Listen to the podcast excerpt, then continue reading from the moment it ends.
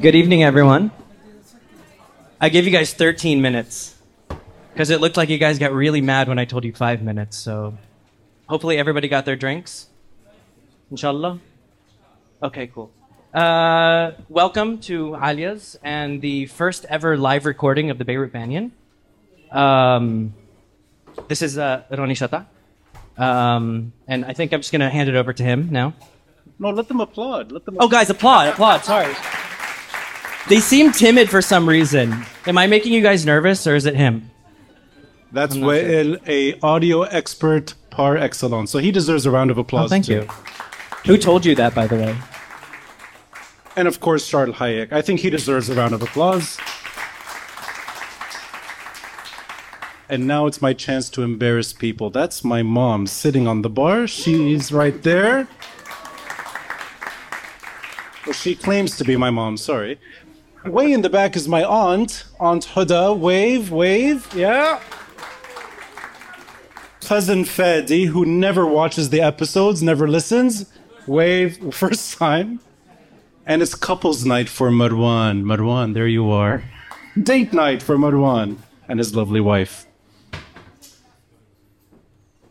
By way of introduction, I'm going to guess most of you know the podcast. For those that don't, it's called the Beirut Banyan.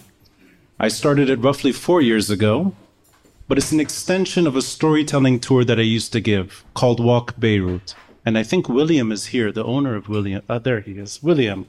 He came on the tour, what, 12 years ago? 13 years ago? 10 years ago. Okay, a decade ago. And he reminded me a few weeks ago, I was walking by Aaliya's, that he was one of many guests that joined that tour. We're here tonight because this was his suggestion. Why not do the podcast in Aaliya's? I thought it's a fantastic idea. So thanks to you, William. I really appreciate this. It's been, I think, three and a half years that I got a little too deep into politics. October 17 changed the podcast for anyone that used to listen in the early stages, the reason it's called the Beirut Banyan. These are episodes that are meant to expand like a banyan tree. It's named after the banyan trees of AUB and Ras Beirut. Whenever you look at the logo, that's actually Awad Shera Bliss, Amadkhal Medical Gate. If you know that obscure tree that keeps growing horizontally, that's a banyan tree. I thought the episodes should all link like stories, the way I used to give the tour. October 17 changed that. It became mostly about politics. But in the last stretch, I've decided to step back a bit and go back to what I love doing, which is storytelling. Hence, I thought the first guest for the live series should be Charles Hayek, by far my favorite storyteller. So that's my way of saying thank you. thank you Charles Hayek is a Phoenician and a Lebanese nationalist and the Canaanite and a Canaanite. Yeah.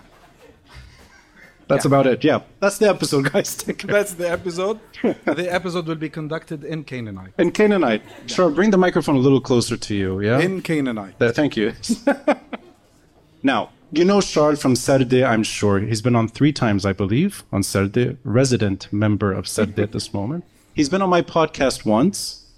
I've seen Charles in different storytelling venues. I think this is the best way to do storytelling live. But I'm going to ask you, please do not film. Take photos, do whatever you want, but no video, because this is going on the podcast later. Hence these cameras and microphones. So let me start there. I'm not going to be redundant. I don't want to repeat what Charles talks about all the time. I'd like to start with my podcast name, the Beirut Banyan, and the name of this neighborhood, Gemmayze. Gemmayze to me is a competitive tree, indeed and the neighborhood is supposed to be known for its Gemmayze trees. It's hard to find them in this neighborhood. A few are left. But if you can for a moment, before we go too far back in time, why is this neighborhood called Gemmayze? What does that word mean right now if there are no Gemmayze trees? And anything you can tell about this neighborhood in particular. Bring Gemmayze to life as much as you can in Gemmayze. What's particular about this neighborhood is that it carries the name of a ghost tree now. And it echoes what was once a forest. Can you imagine for a moment that this street Do, do you know the official name of the street? It's not Gemmayze. It's Gouraud. So the area here, Gemmayze, echoes a period when Beirut and most of the coastal areas in the Levant had as an iconic tree the sycamore, the Gemmayze. The sycamore tree is a distant cousin of figs. However, it grows bigger and lives longer. And it has fruits that can be eaten. It's delicious, by the way. Few Gemmayze trees are left in Lebanon. There's a couple in Sur, two big ones in Maghdouche, three in Beirut, and some in Trablus. Only and three one, in Beirut. Only three in Beirut that I have seen. Wow. And one in Shikka. So why this tree was important? yeah. A round of applause for Wade. no, I'm joking. so you have to imagine that old Beirut wasn't as big as Beirut now. It was a relatively small city nestled between two hills. A hill called Msaitbe and another hill called Al Ashrafiyye. And in between there's a valley. And old Beirut was in this valley, that where downtown is now. to on these two hills th- b- b- through these hills were the main roads connecting beirut to the major cities of the levant back then there was darb al-nahr the current There was Darb al-Shem, Sodeco, Tariq al-Shem, taking you to the museum, up the Mount Lebanon range, Bekaa to Damascus, and. It will. This one would actually go through Bashura, Marlias Batina, Ramel, and go to Saida. But Beirut back then was, as most of the cities, a walled city and a city that closed physically its gates at 5. No one can enter before 5 a.m. the next day. Hmm. So if you are a caravan dealer, a trader coming from India, and you arrive with your spices to Beirut, because even if it was a small city, it was an important spice market. And do you know where is that reflected? It's reflected in two based in delicacies that are very famous in Beirut. Let's see if you know them. The basic ingredient is a spice or spices. One that we do to celebrate births, Maghli. A second that is prepared at Urbat Ayyub, a very Beiruti delicacy. You pronounce it the Beiruti way. So you have to wait. You have to wait outside.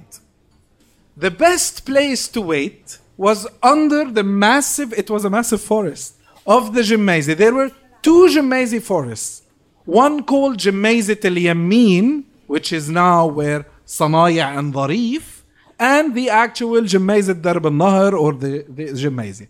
Hala, you have to know that this Gemmayze in the 19th century, early 19th century, was ill famed for a reason. This is where you would find the thieves and the prostitutes of the city. Because under the trees were actual cafes. So the area was, or is since the 19th century, linked to leisure. So this is where the name comes from, from this very important tree. But as Beirut grew after 1840, in 1840 there was a conjuncture of events. Um, you know, this area was briefly under what we call Egyptian rule. It was an Albanian uh, governor who used Sudanese mercenaries, French Napoleonic officers to train and create in Egypt a modern army that almost defeated the Ottoman Empire. This guy is Muhammad Ali Pasha, and his son, Ibrahim Pasha, conquered the Levant and took measures to modernize the city of Beirut. But in 1840, for the British, for the Austrians, and of course for the Ottomans, this was too much, and they had to contain him. So, one of the places where they actually bombed his army was Beirut. They landed a, a, a joint Ottoman, Austrian, British uh, uh, army in Jounieh, and then they bombed Beirut, and Saida. This bombing destroyed the walls of Beirut, and in the aftermath, when Ottoman rule was restored, Beirut began its expansion. And while it was expanding, it ate the Gemmayze uh, uh, forest. And this is how the Gemmayze forest disappeared. And the name only uh, uh, continues to be used. What I love is that I can just say Gemmayze and I get a five minute story of everything. and that's exactly why I enjoy listening to you. I forgot to mention you guys can order drinks and food after the episode ends before the Q&A, so don't worry. There'll be time to order again. I get from storytellers in general, but maybe the way you describe Beirut's past and Lebanon's history, there's a theme of change and continuity. Continuity. Yeah, exactly. So that that in a way explains how the tree, the neighborhood is still named after it, but it goes back in time. And I thought this episode we could talk about three specific eras when Beirut was a hub, and we could go back in time to something that happened not too long ago, two weeks ago or so, or less than two weeks ago, the tremors that we felt in Beirut, the cities on the fault line, devastating earthquake in Turkey, Syria. It could have been us, and the truth is, it was us. 551 AD, Roman Beirut was shattered. What I used to love doing on the tour is taking everyone I could to the Roman baths in downtown. I'm going to guess all of you have seen the Roman baths in downtown. I think it's still locked. You can't get there. Yeah. So unfortunately, it's still the security corridor. But what always struck me was how layered Beirut's history is. And it's not that deep. Sometimes two meters, three meters deep, you find a Roman bathhouse. And if you dig deeper and deeper, you find Hellenistic, you find Roman, you find Phoenician ruins, all beneath Beirut. So let's go back in time. Before we get back to topography, which we'll get back to regarding Gemmayze, let's go back to that earthquake, 551 AD. Could you bring Roman Beirut to life as much as you can as a hub, not just for obviously this part of the world, but for the region? Of course. You do know that history is made out of layers. It's the accumulation of layers. Accumulation not only of layers, but accumulation also of periods where the city was significant. Roman Beirut was a major urban center for three reasons.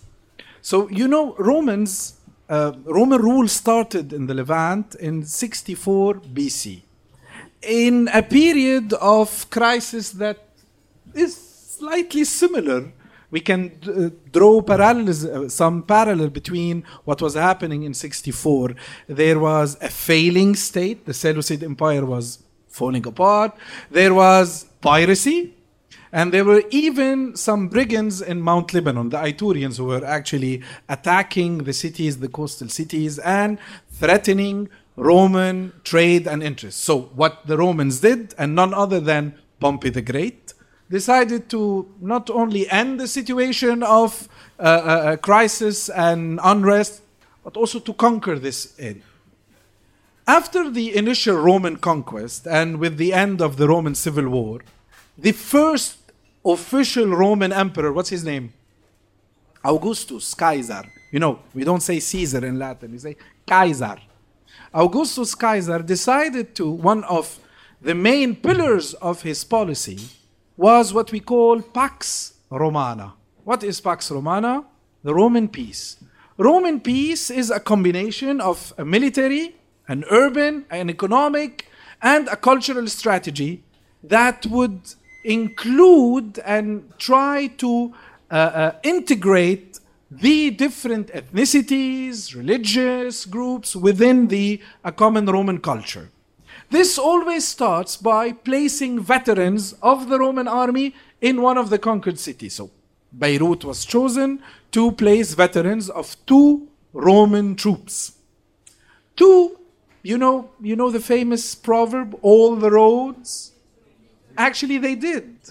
Because if you dig like five meters deep here, you would find the Roman road that would go from Beirut all the way to Antioch, that Antioch that is now Gone. really, really, it, it, the, the scale of destruction in Turkey is beyond imagination. So keep in mind that major historical cities were hit by this uh, devastating recent earthquake. Then from Antioch to what is Istanbul, and from Istanbul you go to through the Via Egnatia, you cross the uh, sea, and you take the Via Egnatia in Italy, and you're in Rome. So yes, you would get to Rome. So the city was well connected to the Roman Empire with a very, for the period, very developed uh, uh, uh, web of roads Three, the port, always the port is very important in Beirut, became one of the main ports that would export the wheat of the Bekaa and of the Hauran.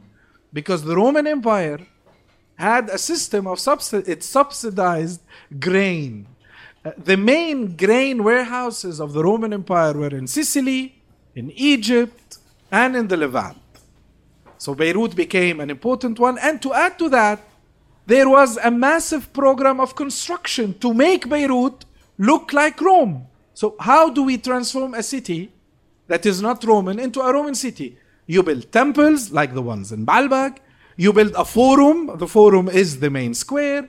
You build streets that would actually intersect at a, a, um, 90 degree angle, one called the Decumanus, another called the. That this will make communication easier, but this will also make the uh, uh, operation of the Roman troops easier because they won't have to go through Little Street to control a rebellious population. You would add the Roman bath. The Roman bath is not only a place where you take care of your hygiene, it's a place where you socialize and you exchange idea. You know, this tradition survived in the Middle East this is what we call the Turkish or the Ottoman bath. This is the descendant of the Roman bath. And what is important also in Beirut is that the Roman emperors decided to make their city one of the cities where they would proclaim the law.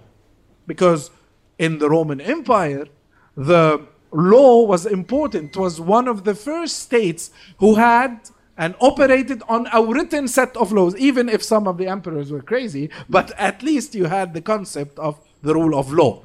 And this made gradually, in the third century AD, Beirut a center where you would learn Roman law and where you would send your kids, if you are a member of the Roman elite all around the Roman Mediterranean, to study law. So there was something that is similar to Beirut now. But can I ask It- you, Charlotte, is that yeah. the Roman law school in downtown? we have no idea where the Roman school was because hmm. actually it might not have been a separate building. Hmm. Because Roman courts were called basilica. This is where the Christians took the name and took the uh, architecture. So maybe the basilica itself was the Roman school. So we archaeologists have been looking for the actual building.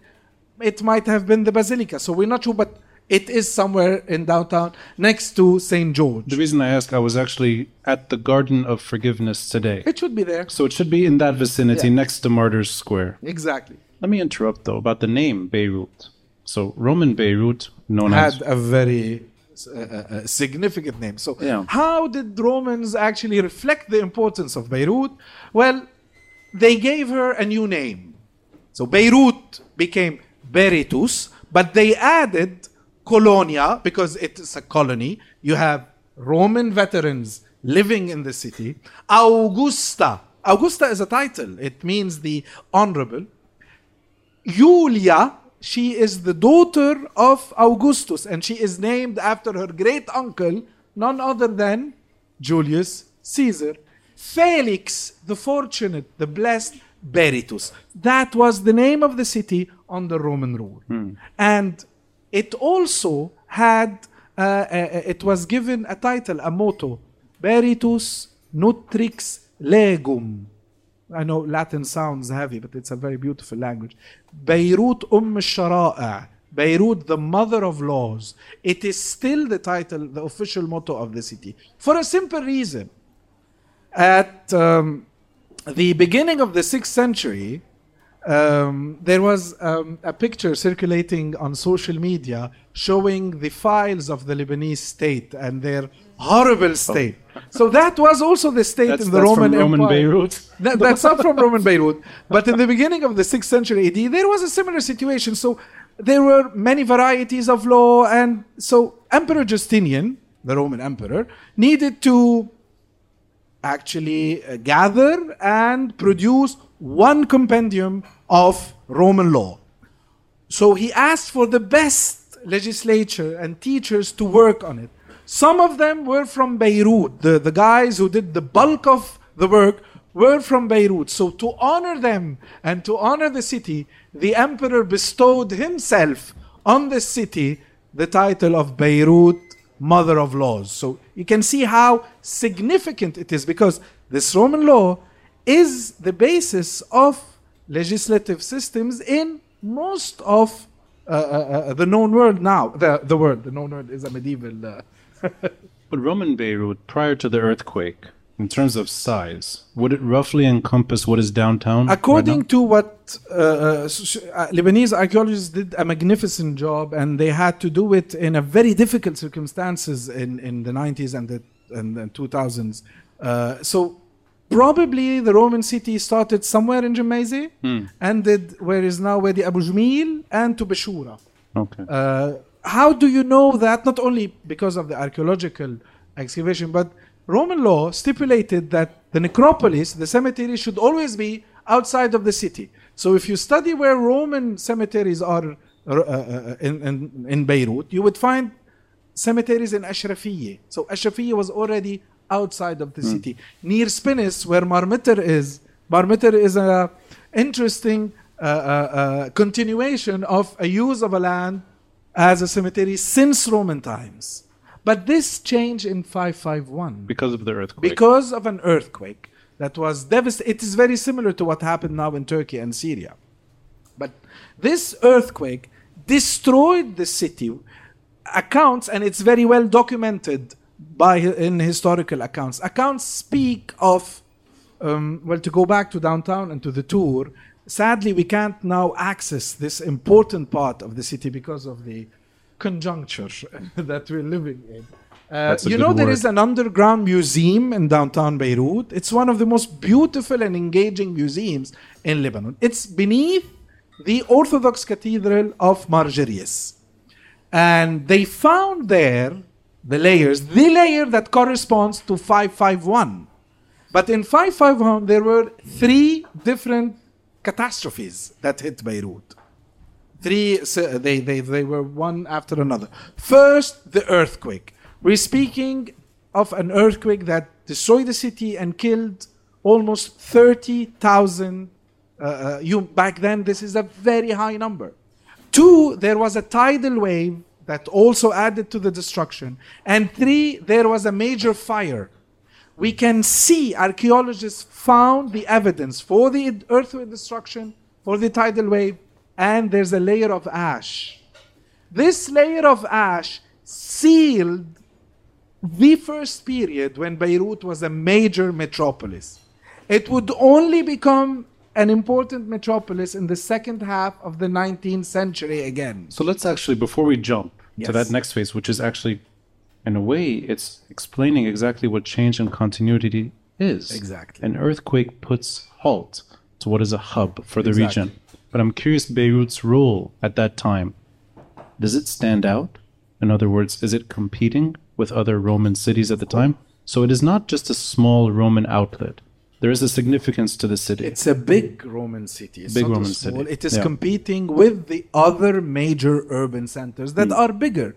It's competing with Antakya, Antiochia. It's competing with Alexandria. It's competing with Constantinopolis, Istanbul. It's competing with Rome. So these, the Roman Empire was a, was an empire of cities. It's an urban-based civilization, and Beirut was one of the of these cities, the flagship cities of uh, uh, the Roman Empire. So the destruction actually uh, uh, uh, ended this significant role of the city and reduced it into a little town by the Mediterranean. so its population shrinks. Exactly. A lot of the history is toppled. Exactly. and then excavated a lot of it the last three decades post civil war downtown there's a lot of history we're going to jump over only Okay. because we can't do this for 10 hours although there's a lot of stuff in the middle i'd like to learn about but the hub i'm assuming does not really resurface until the late ottoman era Exactly. can we build up to that so when does beirut in fact become once again something that it used to be during roman times an important city not the largest one but one that stands out in the Ottoman Empire. Exactly. So, what makes an important city? To, to actually produce an important city, first, you need peace. You need institutions, you need plans, you need capital, you need trade, you need education, you need open mindedness, and you need diversity. These factors actually were part of what made Beirut one of the most modern Ottoman cities. Even if traditional Lebanese historiography paints a very dark image of the Ottomans, we need, we need to actually try to understand that there is a different story. That in the second half of the 19th century, there's a shift in trade. Once again, the ports of the Levant became, become a hub for trade mainly exporting the silk of Mount Lebanon, the tobacco of the Alawite Mountains, and the wheat of Syria, and the cotton of Syria to the new industrial and colonial powers. Add to that an Ottoman active policy of modernization during a period called the Tanzimat. So the port was expanded, even if this expansion happened through foreign capital, either French or Belgium. But this was under Ottoman legislation. So the city would benefit from this change of trade for the first time in centuries. Mm. Trade would move from the internal cities in the hinterland to the coastal cities. Also, this, may, this was made easier because now you have the new steamships, you have the opening of the, canal, the Suez Canal. So Beirut would benefit from all of that. Ottomans heavily invested in building new neighborhoods or facilitating the emergence of new neighborhoods, such as Al Blad. They even built an, an important uh, uh, web of hospitals, schools, and big, significant buildings that we still use till now. The Grand Serai. The Grand Serai was the Kishleti Hamayun. It was the main Ottoman military barracks of the city. And this actually building played an important role in shaping the visual architecture of the city because they would copy the architecture of this major building. Add to that that Beirut benefited a lot from, it's a little bit harsh to say, but we have to say it, the 1860 civil war in Mount Lebanon and the massacres in Damascus pushed a lot of skilled labor towards Beirut. And this suddenly, Beirut was a small town, relatively small town, found itself with a growing population and a growing population that is dynamic. Add to that, there, there were already the institutions that would either allow this dynamic population to work or to get educated. Because local religious communities had established schools, Protestant missionaries had already established schools, and in 1866, will establish AUB. Later, the Jesuits will establish USJ. Schools were opened everywhere, either missionary, local, or Ottoman. So you had an extremely educated labor force who would feed into this trade dynamic. And add to that, because you have schools mm. and you have, and this is very important, you have a democratization of knowledge. Printing houses made the price of book more affordable. And Beirut had many printing houses and it had many journals being printed. Press played a key role in disseminating knowledge in what is known as the Nahda, the Renaissance, the cultural Renaissance, where you would, for the first time, start debating new ideas that would later on either give birth to new literary movement or to proto-Lebanese nationalism, proto-Arabic nationalism, proto-Syrian nationalism. We're speaking of proto because it is only after World War One that the break happened with the Ottomans and they started formulating their demands of independence clearly in nationalistic terms. But this mainly happened in the schools and universities of Beirut. So we have capital, in, uh, uh infrastructure for communication, and ideas and education. I know I skipped over this, but can you point at why Beirut was fairly asleep for nearly 1200 years? Because it sounds like a lot of factors are lining up coincidentally in the late 1800s, but there's a long stretch of time where that doesn't happen. Could you point to a certain reason? The main reason is to actually have to follow the trade routes. The trade routes for most of what Europeans call the Middle Ages were not through the Mediterranean. There was a brief uh, uh, uh, period under Mamluk rule when these cities became once again very relevant, and Beirut was not as important an- as it was under Roman time, but it was a dynamic port where Genoese had even a neighborhood for them around what is now um, Jam' Debega in, in, in downtown. This was Genoese would, would be there, and they would. It was one of the trading hubs on the Silk and Spice Road. But in the early Ottoman period, it was Aleppo that was the main emporium of the Middle emporium of the Middle East, because you have to keep uh, uh, uh, in mind that wealth was more concentrated in China, India, and the Middle East, and it was only in the late 17th century that the Great Divide will happen and capital would shift towards Western Europe. This is known as, in Arabic, Al Ghala Al Kabir, the price revolution, when the Ottoman Empire started losing its control on these tr- trade routes and experiencing heavy inflation to an extent that sometimes they would ask for taxes to be paid in Dutch florin instead of local currency. Does it ring a bell? You know, by the way, the difference between a podcaster and a lecturer, you know how to look at the audience. I'm looking at you. I forgot there's an audience. Should look both ways.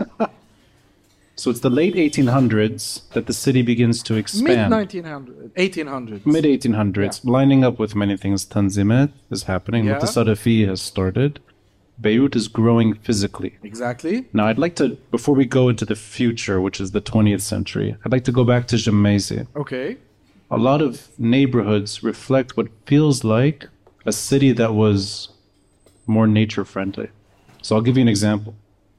I don't know if this is too cliche, but Hamra, referring to fresh, fertile topsoil, mm-hmm. which you don't see today in Hamra. Of course. Corniche and Mazra, I don't think there's one thing that would resemble that name today on that boulevard in that neighborhood. And you can go deeper in that. Many neighborhoods seem to reflect a smaller, more tranquil city, and that seems to be fairly new. But the expansion, could you bring that to life a bit? What what, what would it be like to live here watching Beirut grow rapidly? Beautiful. Yeah. Imagine a triangle. So Beirut is basically, if you if you if you use Google Earth, Beirut is basically a triangle going into the Mediterranean. This triangle has four physical features that stand up if you would have had Google Earth in 1800 or some sort of a flying machine. You have two hills uh, that are mainly covered either by olive trees. You do know that in Ashrafiyya there's a part called Karm el Zaytun because you had Zaytun, there. Or mulberry trees. Do you know why mulberry trees? What was the main force behind the local economy? Silk. Silk. And why is mulberry relevant to silk production? Because the silkworm has a very refined uh, palate and it would only eat mulberry uh, uh, uh, uh, leaves. And then to the south, you had a little desert. There was a little desert in Beirut, Raml or Sahara al-Shwayfat, and a big pine forest. And the city was a little rectangle hmm. in a valley between all of these features. So when you went out of the city already, Sahat al-Burj, Martyr Square, was out of the city Oh, Martyrs Square was outside. was out of the city where hmm. Virgin is now, hmm. where Jama' I mean, is this is the line of the walls of the cities. You can follow it from An-Nahar building up to Riyadh al-Salih and down Shara al-Masarif. This is Beirut from the Mamluk period till 1840. And outside of this area, eh, this you had rural uh, uh, uh, uh agglomerations. مزرعة الأشرفية, it was a مزرعة. مزرعة العرب, Corniche. So you had actually agrarian activity taking part all around the city with the two Jemaise forests so if you would go out of the city, you would actually be in a rural agrarian area already if you're here in Ashrafiyya. My, lim- my limited knowledge of the rapid changes that take place around World War One, for me, it's a lot of violence and a lot of physical change. And you correct me here if I'm wrong. Even downtown is permanently erased. Sadly, Not the downtown we knew pre-Civil War, the downtown that was destroyed World War One. of course. On occasion, I don't know if you guys do this. Maybe it's because of you as well. I go on Google and I look at Beirut old photos as far back as I can. It looks like a wonderful Mediterranean village that I would like to call home. But it's in buildings that are gone for good, with the exception of the, the religious sites of downtown that are original. Now, you correct me here. Is this a World War One plan that's accelerated by the French? It's a Turkish idea that an Ottoman idea, sorry, that really takes off in the 1920s, and then our history is completely erased. What's sad about Beirut is the historical nucleus doesn't exist anymore. What do we mean by historical nucleus? So this agglomeration, this rectangle, this historical rectangle, is was the area that was continuously inhabited since well Beirut is a very old city. We have proof of a town in the Bronze Age, 3000 years before Christ and probably even there was a village before.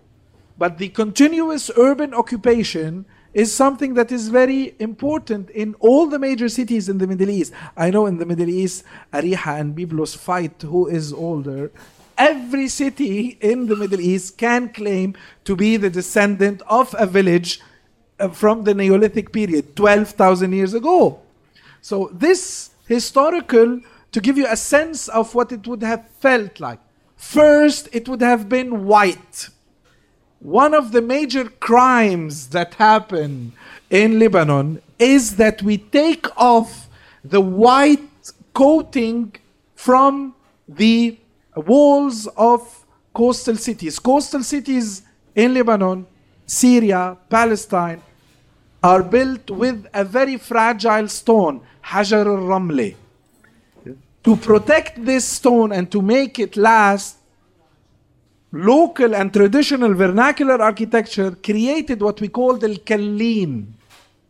It not only protected the walls, but it also made these houses easier to light because you don't have electricity, so you need white walls to actually also to become cooler in summer and easier to warm up in winter. When we take off this coating, we are actually killing the building.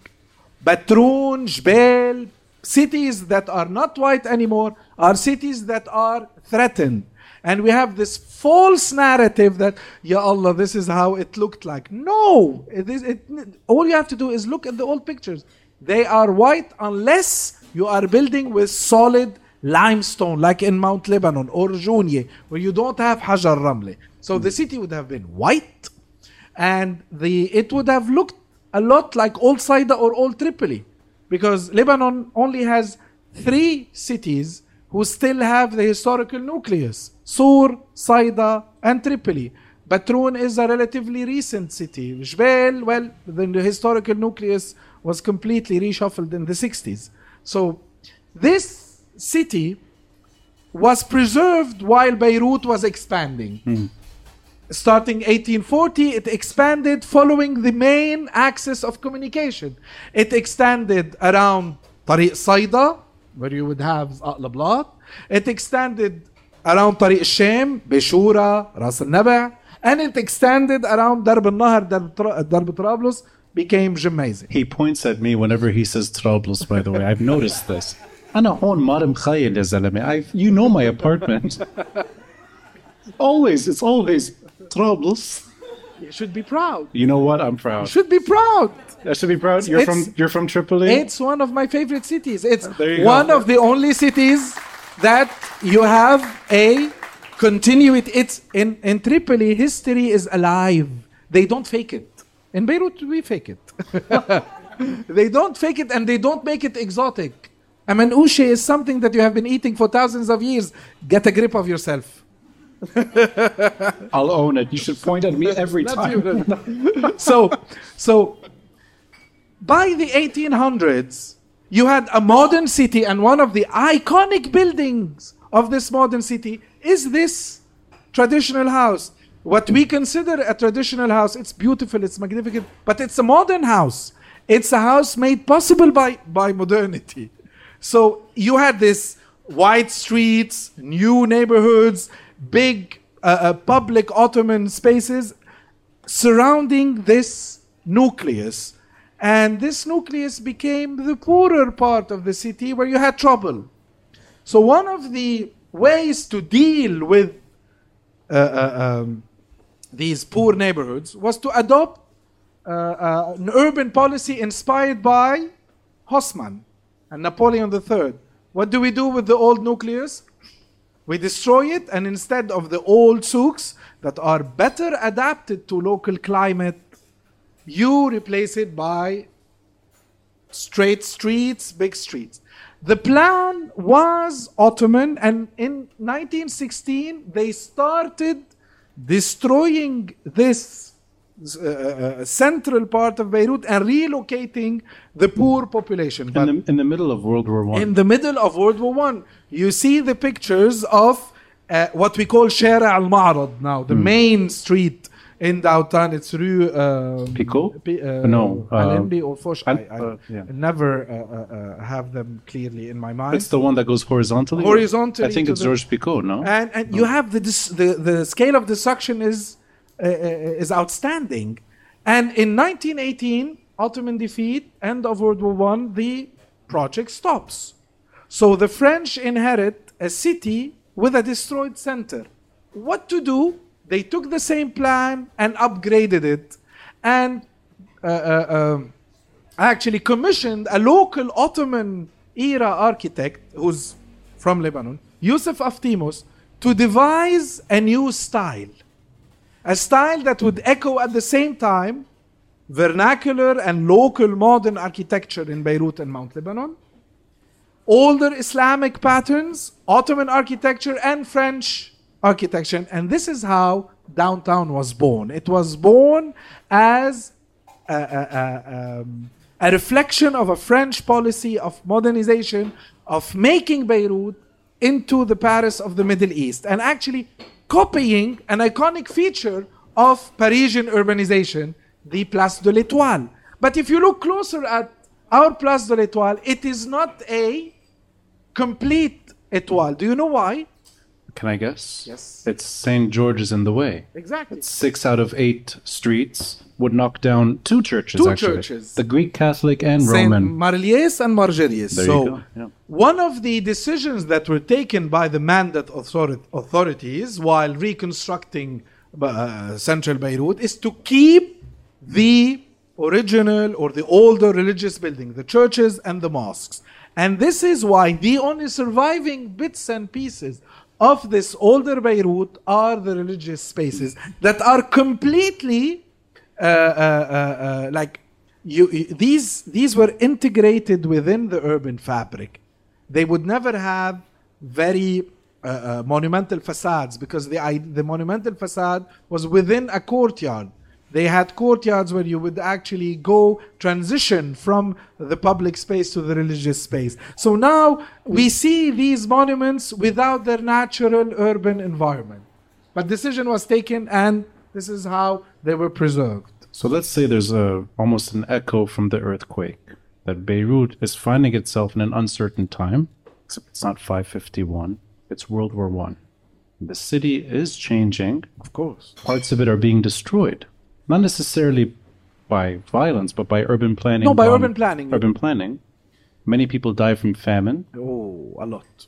Refugees flee this part of the world. The population shrinks. But the way you're describing it, it sounds like the city is quickly reborn. Yes. But quickly reborn, perhaps, and I'll interrupt, with an identity crisis that not did not necessarily match recent history right before that. So, in other words, I'm going to ask it this way, and I promise I won't do too much identity tonight. I promise. What it would have been like to live here and how you would refer to yourself. in 1914 versus 1918? I'm assuming a lot of change is happening. 1920, let's say. to make it 1920.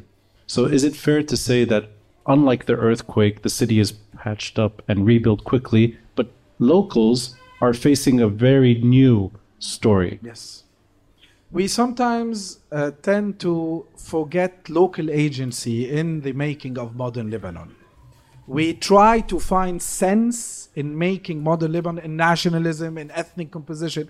Well, if if we read and we look closer at the historical records, we have a more interesting story. We have a story of people surviving horrible tragedies in World War One and presenting new ideas of modernity and creating institutions and trying to find new ways to manage this diversity. So this is to get a, a shortcut through the identity. But That was well done, Charles. I've never To- seen you do that in two minutes or less. so keep in mind that in 18 in 1914 at the before the uh, uh, outbreak of World War One, uh, the question of how would you identify? Well, we can answer it in many ways. Administratively, what is now present-day Lebanon was divided between three Ottoman administrative entities. Beirut was at the head of a big vilayet, wilaya, from Ladiyeh to Haifa, controlling most of the coast of the Levant. In Mount Lebanon, you had the semi autonomous uh, the province of Mount Lebanon, a very important experiment with modernity that also we undermined and we don't take seriously in history because we are busy uh, uh, uh, debating about ethnicity and, and, and uh, you know who.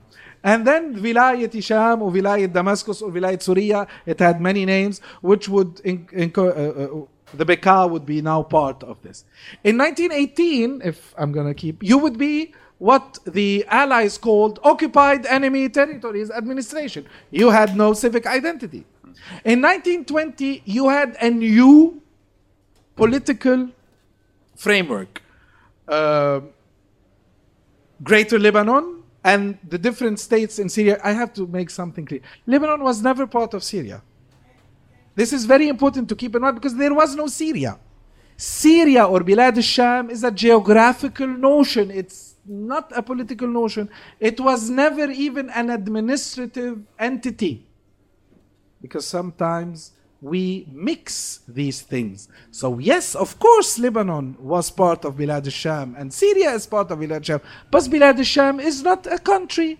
It's not an administrative, administrative unit. It's a geographical notion or it had some sort of a cultural shared identity, but it doesn't make that a country.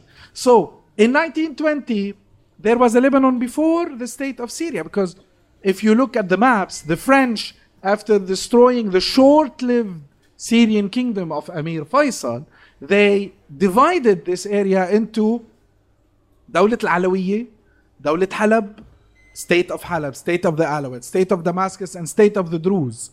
And it is only in 1936 that there will be a unified Syria. So just to, to make things.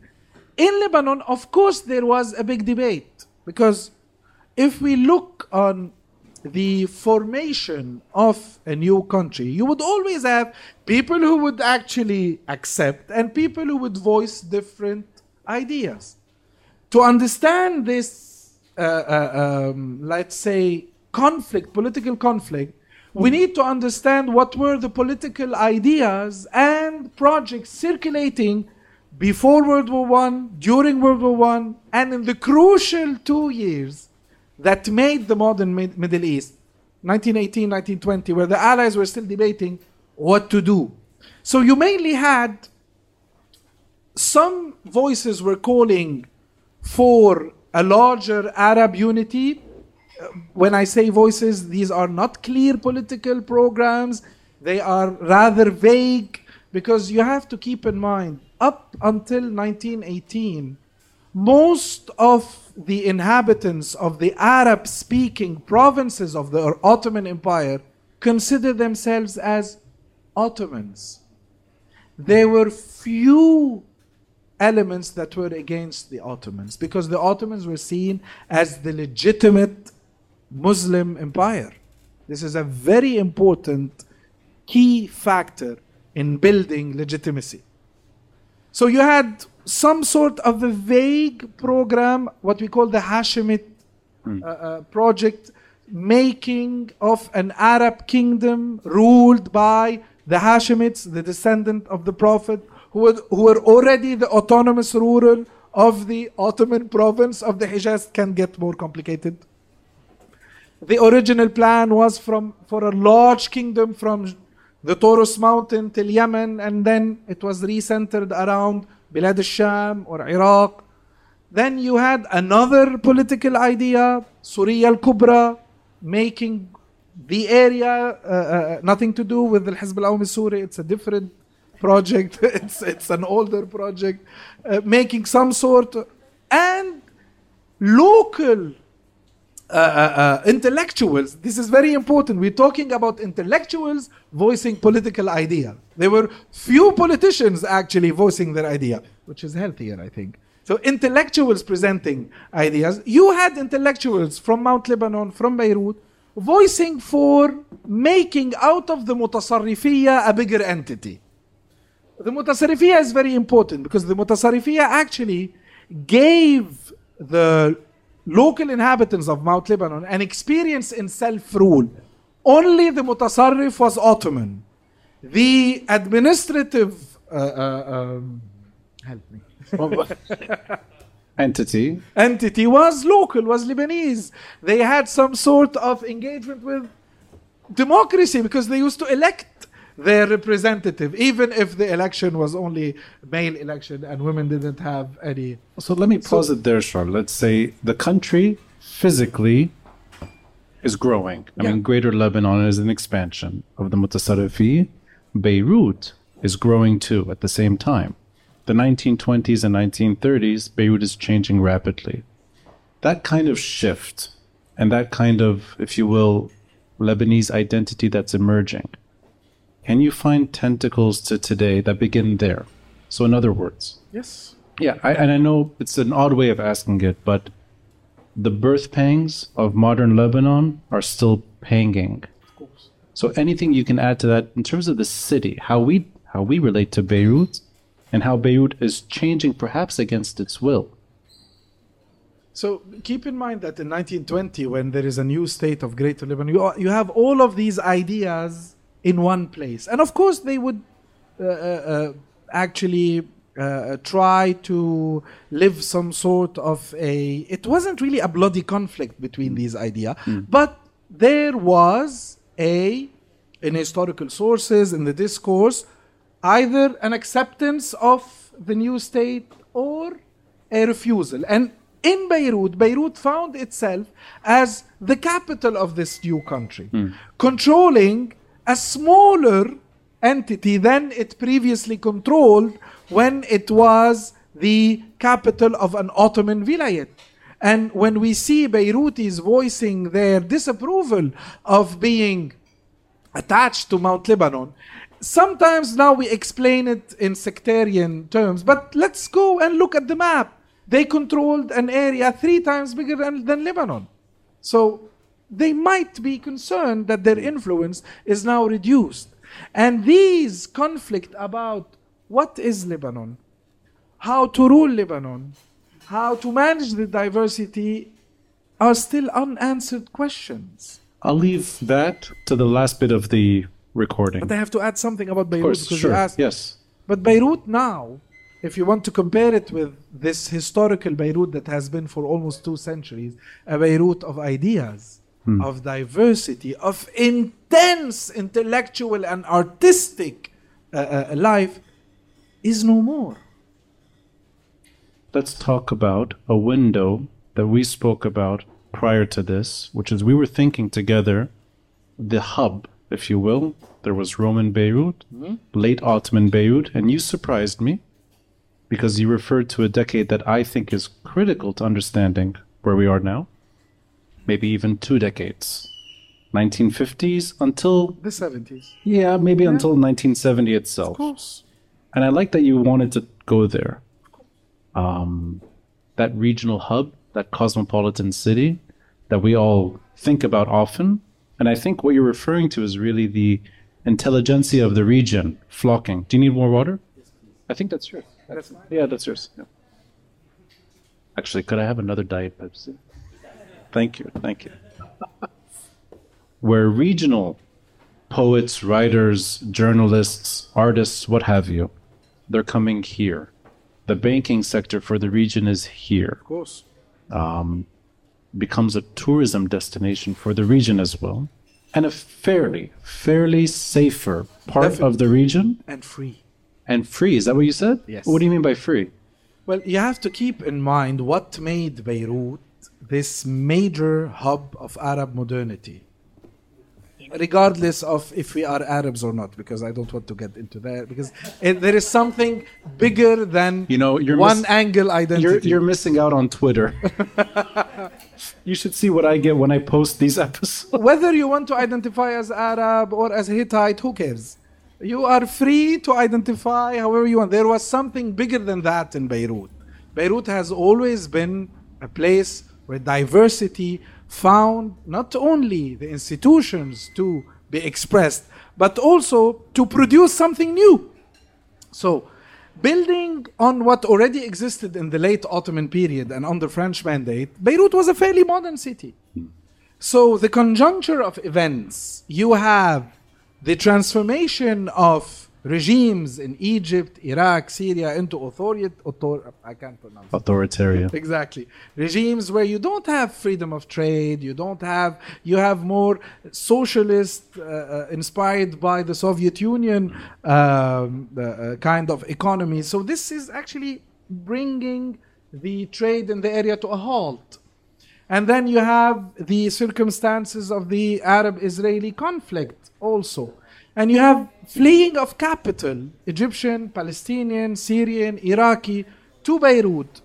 Not only because Beirut was a safe place, because even if there is a big controversy now on the banking system, but we have the oldest, the oldest modern banking system in the Middle East. And we have to keep that in mind that these banks made this capital transfer possible. Add to that that already you had the best universities, the best schools, the best hospitals. That might sound cliche, but it was like that. You had them here. Add to that that because of these new regimes in these countries, freedom of speech, freedom of press was no more guaranteed. In Lebanon, it was guaranteed with limits, of course, but it was guaranteed. This transformed Beirut in the 50s and 60s into a hub of trade, a global and a regional and global financial hub, a hub for education, a very important hub of education. You know, you have this classical image of the cafes of Hamra. Now, sadly, whenever someone does a documentary or speaks about cafe, they reduce it to an old guy wearing a tarbous, people drinking, uh, having shisha, killing themselves and giving themselves cancer for free. Sorry for this personal. that was and very playing personal. backgammon. Well, there was something else. First, these coffee shops were modern, and these were coffee houses where you were debating not only new ideas, but you were actually sometimes uh, planning coups in Arab states. So this image is reductive of what Beirut was. And sometimes documentaries and media can be misleading on what was this city of Beirut. You would walk Hamra and you would find, you would identify coffee houses by political affiliation, either for uh, uh, leftists or communists or right wing or, or pro Palestinian or what. You had everyone. Also, you had the intense artistic production. The Rahbani are part of this uh, artistic uh, production. We should not undermine this modern element of our history. So, this made Beirut a, pos- a city for a possible modern Arab world. A city where you could also enjoy all sorts of freedom personal freedoms, press freedom, intellectual freedom. This is key. When you cannot say what you want, when you cannot publish what you want, you are killing actually the core of human progress, ideas. I usually ask this question for the more politics minded guest. So I'm going to ask it to you in the more historical narrative perspective, the best way you see it. That's a very narrow sliver of time. yes. We're not old enough to know what that's like. Perhaps some in the audience were old enough to remember those years. I didn't. You pointed at yourself. My vision is not so good, so I wouldn't know. Let's say the majority of the audience, or the majority perhaps of your audience, maybe even my audience, isn't old enough to know those glory years. Yes. Maybe that's a loaded way of describing it, but there's something glorious about it. It's a very short period of time. State building. State building. So was that? I'll, I'll let you speak here, but is, is that what you would point to as why it worked? And the way you're describing it is rosy but real. It's not romantic. Yeah, you have to keep in mind that it wasn't rosy for everyone. Uh, sometimes we are very harsh in judging Lebanon. We depict Lebanon in the 60s and the 70s as this monster that is actually made there to destroy everyone living outside of Beirut. Give it a break. It's a country that only experienced less than 20 years of stability, and what it did in 20 years of stability is amazing. State building takes centuries. We only had 20 years of relative freedom. Add to that the 50 years of the Mutasarrifiyya, called by the great Turkish historian Engin Akarli the long peace. So we didn't have a long peace in the 20th century. We had a short peace, and during the short peace, there was the only attempt of serious state building with all its flaws. It was the Shahabi regime, the Shahabi, the 12 years, the six years of Fuad and the six years of Shah al-Hilo. You had a proper state building. And this state building had it, this is, imagine, this is, we're, crossing the lines of history into the what ifs. If we had more peace, it might have been possible to integrate all the tensions and find a way to construct a Lebanese shared identity because we were going there. And this idea of the Rahbanis and music building a shared identity, of course, how do you build a shared identity without art? This is important. How do you build a shared identity without roads, without institutions, without public schools? I have to say, public schools in Lebanon have been shut down for a month and a half. This eh, Lebanon is being assassinated. What made Lebanon are schools and universities and dynamic labor, new dynamic ideas, modern ideas, and people who studied. This country is being assassinated from its soul. They are killing the soul of Lebanon. So in Beirut, you had all of these. Of course, there was inequality. Of course, the, you had the major problem of Palestinian refugees and how the Lebanese failed into integrating them. You had also the problem of Palestinian armed forces who were there illegally, uh, legally and illegally active on, on Lebanese soil. So it wasn't rosy, but there was something that was being built.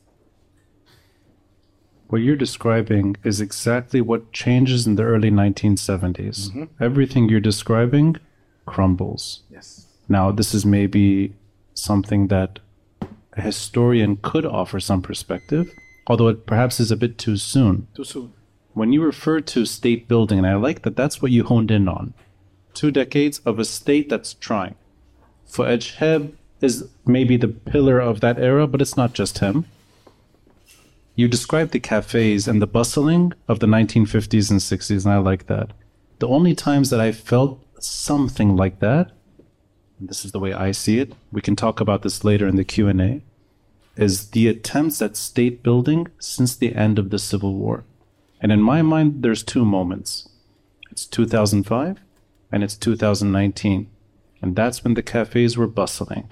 That's when politics was being discussed the way I would imagine it in the 1950s and 60s.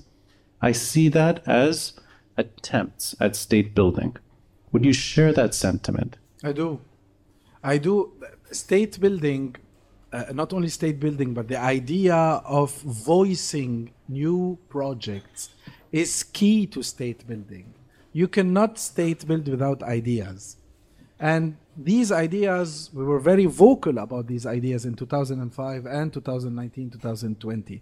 And killing the spaces of public exposure of these ideas is key to controlling and to shutting down this proj- this possible uh, uh, project for a new Lebanon. So I do share this idea with you, of course.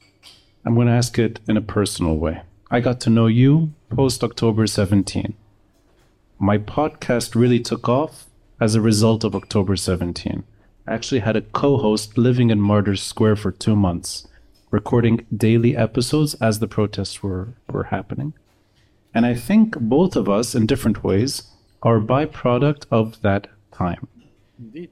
Now, are you, in a personal way, trying to maybe honor those previous attempts? Are you trying to make us remember what we did right? Is there a goal in mind? Because you are one hell of a storyteller, but you're also persuasive. And I can reimagine, I can imagine a lot of audiences on your Instagram, but also just by listening, they rethink their prejudice and maybe they rethink Lebanon. Is that a goal you have in mind, or is that unintended? You just want to give a good story through history. Actually, it is one of the goals of Heritage and Roots. I'm originally a teacher. I've taught for 21 years. And actually, it's what happened in 2019 that pushed me away from teaching in institutions uh, because it's very challenging and it's very difficult. And I found new ways of uh, um, putting, uh, uh, trying to build a healthy relation with our history. We don't have a healthy relation with our history. We still treat history as a holy entity in Lebanon. It's holy. And whenever we question history, we are sometimes attacked as heretics, which is hmm. normal, but hmm. history is all about change and continuity. History is all about freeing yourself from history. One of the reasons we have this unhealthy relation with history is that we can't look it in the eyes. We can't accept that this history is over. We want to live the pre- in the present an imagined past. And this is where you have all this, I understand, very important discourse about identities. The identities are, by definition, definition ever changing. So, what I'm trying to do is offer an easy access to historical sources, experiences, and to actually rebuild a possible relation with this idea of Lebanon. You introduced me as a Lebanese nationalist. I'm a patriot. No, I meant it in, in yeah, yeah, jest. I know. Uh, Sometimes people misunderstand that when deconstructing history, it doesn't mean that you, using the very simple logic of good and bad, that you hate your country. I'm profoundly attached to Lebanon. And what I'm trying to do is invite the Lebanese to understand that what they have in common is way more important than what divides them. And I'm trying to find the commonality outside of religious and sectarian affiliation. We have always been a diverse uh, uh, uh, uh, part of the world. One of the key pillars of our identity is diversity. And we were even more diverse before because we had like in the 50s the jewish community even before we had other ethnic groups. So diversity is key to understanding the middle east and lebanon. And i find it really sad that there are voices calling for this monoculture mono identity it's boring. It's boring coming from a region that experienced diversity with all the flaws of the systems of managing diversity. This is an area where diversity was more present than the West, for example. Not anymore, of course. So the idea is go back to discover this healthy, uh, liberated relation with your history. Have fun while engaging. History is fun. It can be fun and learn that there was a possible Lebanon and we still have the agency. And even though this, this is a little country in terms of population, in terms of economy, in terms of geography, this population had tremendous agency in building a state in a very unstable and difficult region. We have horrible neighbors, and we actually build a country in a horrible neighborhood. So we have to keep that in mind and stop shooting ourselves in our legs. I'm translating from Arabic. That was here, but I close. know- There were too many people shooting your leg at once. so, so this is this the goal of heritage and roots is to offer lebanese a highway a simplified highway where they can go look at the sources because what i share is the work of big historians it happens to be that i'm a teacher and i know how to deliver the message i'm delivering the messages of major historians in lebanon who called for us to be liberated from our history and not to use history as one of the factors of conflict. I'm also adding a new layer cultural heritage. We know nothing about our country. We know nothing. We could argue for hours and hours about identity, and if you ask a simple question, what is Ambaris? What is Ambaris? You know what? Wait, let's save that because hold on, hold on. So there's three things before we get to the break. There will be a Q&A after. Uh, three things. First, there's going to be a pop quiz. That's one of the questions. And I think whoever answers them right gets to take Charles home with them. Is that the Was that right? For one day. And then you bring him back here. The second thing, um, I'd like to plug, if I may, two guests that have been on the podcast recently. Way in the back is Muhammad Tame. I don't know if he's still here. If he could stand up, I have no idea if he's still here. Way in the back? There he is, yes. He has an amazing, amazing page. That man has by far the most delightful Instagram page, photo collection, called Lebanon Then Now. Follow him. A lot of what we talked about is actually visually illustrated by him. He was on my podcast as well. I can't really see him. I think he's there, right? Lebanon then and now. Lebanon then now without Then now. then now. I hope that's right. That sounds right. Um, allow me to end the episode before the Q and A by by saying something. Uh, in 2005, I think yeah, in June 2005, I was sitting in a cafe, uh, Chase in Sassine. Chase is gone. I don't know if anyone remembers Chase in Sassine. It was supposed to be one of those pseudo intellectual hubs of the 2000s. I was reading a story about Beirut. I was actually reading a story about Khalil Hawi, a oh. poet who commits suicide during the Israeli invasion, 1982. But he's an AUB professor, a poet, and a complicated man. His politics evolves over time. I think he starts off as a Syrian socialist nationalist member, ends up being a he on the way becomes a Lebanese nationalist, becomes a Fatah supporter, and then he commits suicide on his balcony in June 1982. I think it was June 1982. I'm reading this story in Sassine, and moments later there's a car bombing, not that far away, that took Samir Kassir's life. So I threw that book and ran like everyone did. And mind you, there's no Facebook, Instagram, Twitter. You just run. I got into a service. I used to live in Ras Beirut. Maybe 30 minutes later on TV, you realize it's Samir Kassir. The tour that I used to give was a tribute to him. In my mind, Lebanon's best storyteller, who paid the ultimate price. Yes. But he was a complicated man as well. An Arab nationalist, but friendly enough with Lebanese nationalists who worked in An Nahar, wrote in French, spoke Arabic and English, could easily thrive in De Prague and Hamra, or at the Chase in Sassine, it didn't matter. And I liked that. I think, if I'm not mistaken, a Syrian father, a Palestinian, Palestinian mother, mother. with a French passport Indeed. who chose to live in Lebanon. That to me is the quintessential story. Exactly. He reflects what Lebanon is. Yes. This diversity that is at our core Yeah. and I- that we are denying. And for years and years, I ended the tour at his statue in downtown. I started the podcast with another storyteller, very different than Samir Kassir, Ziad Doueiri. First episode about Hamra, West Beirut, the insult, a complicated man who's rethinking his politics, who's fed up with Lebanon and leaves. For good reason.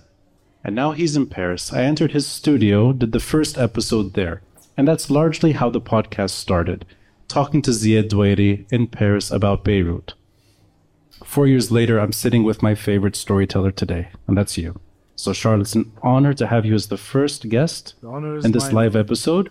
The Q&A will come. Order your drinks and food. We have a 10-minute break. But, but just before that, in terms of what you can read to know a lot about Beirut, start with Samir Kassir magnificent book, L'Histoire de Beirut, The History of Beirut. There is also another magnificent book by Professor Leila Fawaz about traders and merchants in Beirut. There is uh, this; these books are amazing, and they would actually lead you to understand more about the complexity that is behind history, because some voices calling for an uh, uh, uh, uh, identity, a certain identity, are reductive. Lebanon is a complex country in terms of identity. Leila Fawaz, not Lebanon. So keep that in mind. Read their books, and we'll get back to you in ten minutes with uh, Stay for the Q&A. Don't go Q&A. anywhere. yeah? Thank you. Okay. Thank you.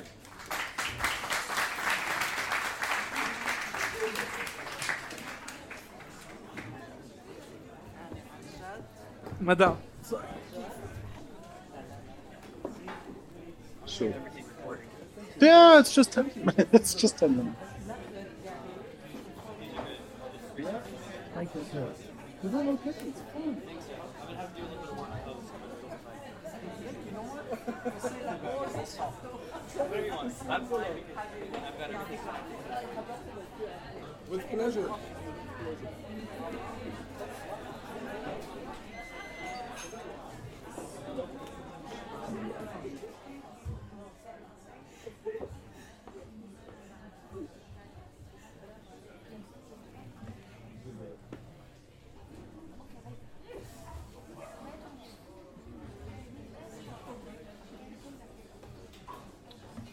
Let's see.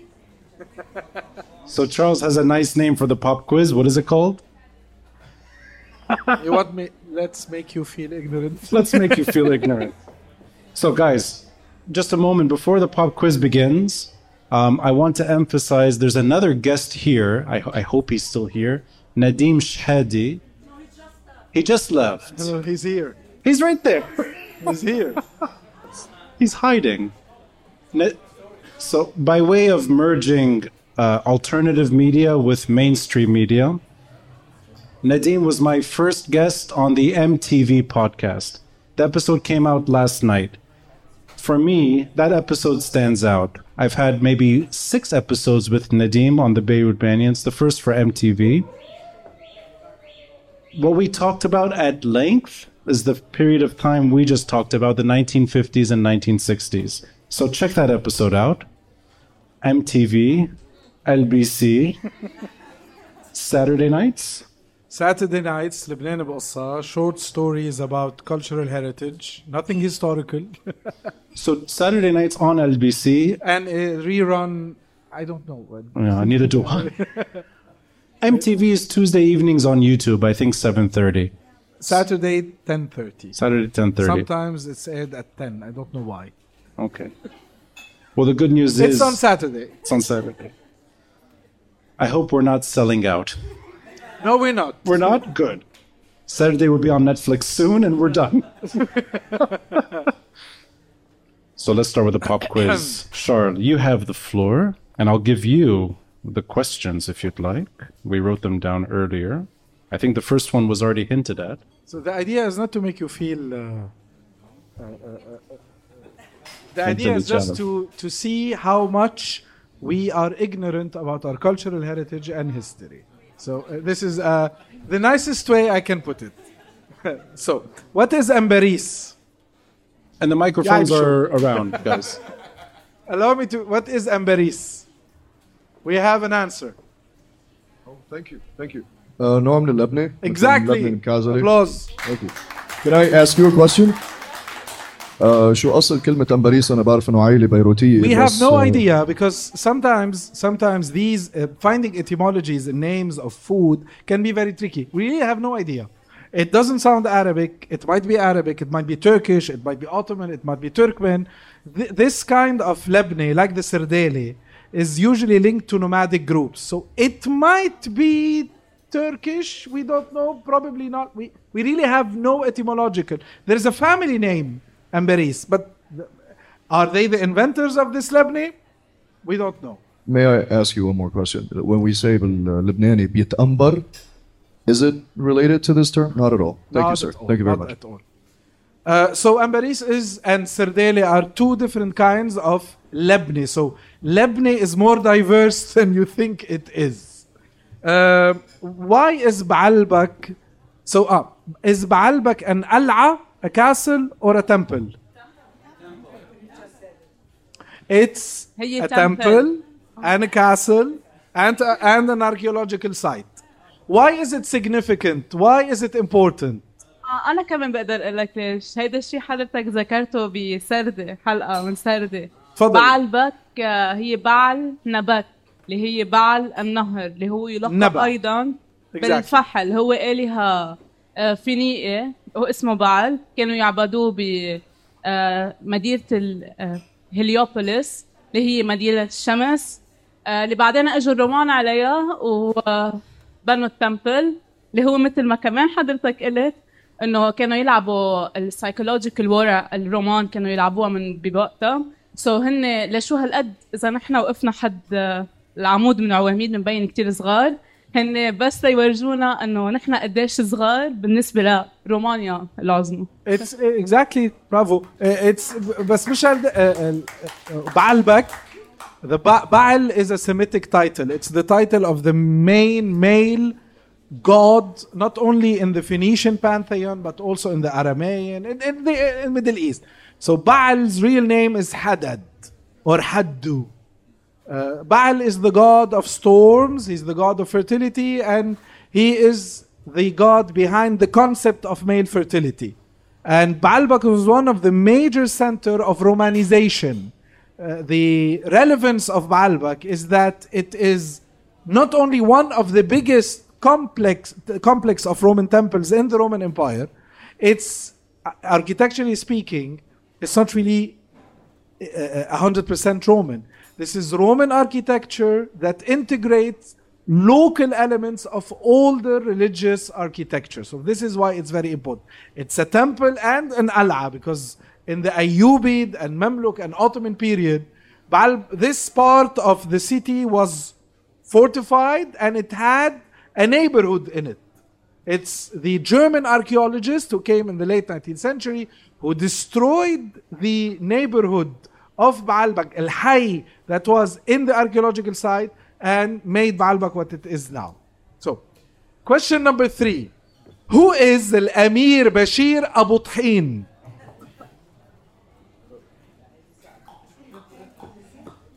Al Amir Bashir Abu Tahin. He's not the Amir Bashir that we know. من Abu AliExpress. Thin. Was that was that an answer? What? What? Eli mumbles something. What? what? Eli? تقول أمير بشير بس من علي إكسبرس. well, actually, that's a very intelligent way of putting it. He's the last Emir of Mount Lebanon. Charles, can I interrupt yeah. you? Is is Eli your student in Eli Antoura? is a dear friend of mine. He's, he's, he's a dear friend, and it happens that he had to suffer me while I was teaching at 19. He, he, is, he and another Eli here are dear friends of mine. They were part of the first promotion I ever taught. I was 19, they were 14, and I was teaching. and he remembers AliExpress from the class. Well, AliExpress didn't exist right. back then because we, we're talking about 2003 wow. in prehistoric times. So, uh, like Eli said, he's Emir Bashir Abu Tahin is a cousin of Al Amir Bashir Shahab al Kabir, who was uh, exiled in 1840 and 1841. Briefly, the Ottomans appointed a weak cousin of his as Prince of Mount Lebanon the locals didn't respect him a lot. And when you call someone Abu Tahin in the, the dialect of the mountain, it means that he's someone who's stupid. And he- a, a- a famous uh, local historian, Rasi, told that شو خلى الامير بشير كشاش حمام أن اعذروني على الكلمه وششمه واي امير بشير امير بشير ابو طحين هوبي was كش الحمام يعني imagine that he built on the roof of بيت الدين uh, uh, uh, uh Kash Hamim and Shashma atoyed because he had some sort of a problem and had to go to. So he wasn't respected at all, and he was the last emir of Mount Lebanon. And his story, he, there's a lot of funny stories around him. So, another question, more serious. Why is 1926 very important and relevant to modern Lebanese history? 1926. Applause. Can you say it again, please? This is the year when the Constitution was drafted. It's a very important landmark in the state building of Lebanon. The Lebanese Constitution was drafted in 1926, and it made Greater Lebanon the first ever republic in the Arab world. So in 1926, after the adoption of the Constitution, Greater Lebanon was replaced by a new state, the Republic of Lebanon. And last, what's the etymology of Beirut? Because we know it, that's why I'm asking you. I'm sure. why? Exactly, it's beer. Why? There's a reason. Beirut means in Semitic, in Kanani, in Fini, in whatever Semitic language, all Semitic languages are cousins, are related. Biruta or Beirut is the plural of Bir. The reason is simple. To have a city, you need water. But the actual historical nucleus of the city is far away from the river. You know what's the ancient name of uh, Nahar Beirut? Magoras. The Greek version that comes from a Phoenician version, Maiqar, cold water. It's very far from the city, and it's only under Roman rule when a gigantic aqueduct on Ateris Beide took the water and brought it into the city. But before that, the inhabitants of Beirut had to dug wells to be able to drink. And this made their city the city of wells. In Gemmayze, the Blue House, the Dagger House, still has the well that fed the uh, uh, neighborhood. So Beirut is the city of wells. So, with permission, I'll start the Q and A Yes, with a question about language. I've seen you do this uh, of language, of, of etymology. I've seen you do this in a variety of outlets where you captivate an audience by showing us or telling us a name and how it links to our past. Do you find that as the most effective way of discussing history? It's one of the highways to history because you can link yourself to something that has relevance in your presence. One of the best methods to go and discover history is to make it relevant to your present and to understand that when you eat sugar or spices, you have in your hands the Abbasid agricultural revolution, the silk, uh, the, the spice road. You have history. When you drink coffee, you have the story of this coffee coming from Ethiopia to the Sufis of Yemen to Damascus and Beirut to Istanbul to Vienna to America. So engaging through it's the concept is the little stories behind the big events. Right. Sometimes we tend to go to the big events, and this is where we fight. But I find these little stories or little examples the most enchanting. Of course. And what was the name again? Magora? Ma- the name? Ma- Magoras was the name of the river because under Greek, Hellenistic and Roman rule, everything was renamed to sound either Greek, like Adon, who is one of the titles of a Phoenician god. Adon means the Lord. It's like, became Adonis. Uh, uh, uh, and Magoras, Maiqar became Magoras. Let's open it up Q and A. And by the way, you can ask anything you'd like. But if you want to be, if you want to ask a question, it's going in the podcast. So your voice will be included, not your face, just your voice. There's somebody in the middle. I would like water, please. Some water. Water for the please, ma- Magoras. Please, please go ahead. Thank you, sir. I recall when I was a child, I read. Could, book. could you stand maybe when you ask so we could? Yeah, thanks. I read um, a book called Shi Habriya, La Salam al Rasi. Exactly and I this was imprinted in my mind. I was a child about why Gemmayze was called Gemmayze.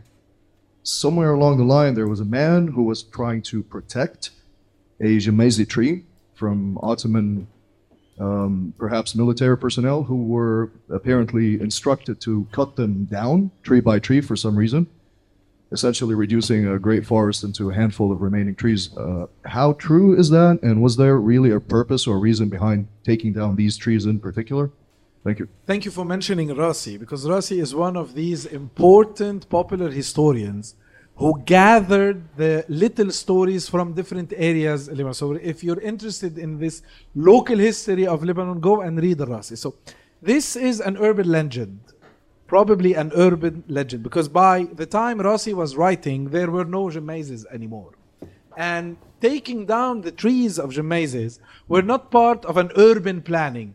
Because when Beirut started expanding between 1840 and 1880, this is the period when this area was built up, it happened in stages. And it was the locals who actually took down the Jemazes. Uh, Ottomans did cut trees in World War One in Al Amwa to feed the Hijaz railway train. But these are urban legends that sometimes tend to blame the other to things that have been done by locals.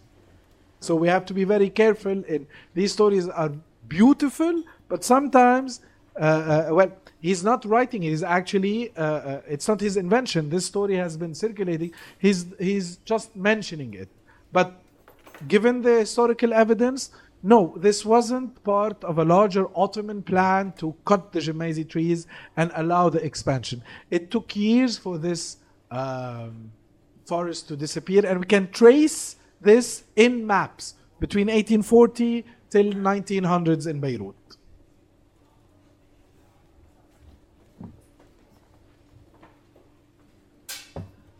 Thank you very much.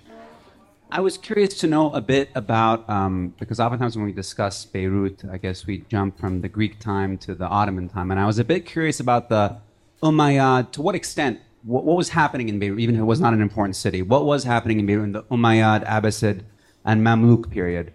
I, I, I know a little bit from Kamal Salibi's book about the Buhtar emirs and the spice trade and small things like that, but it seems like it was just more of a series of estates.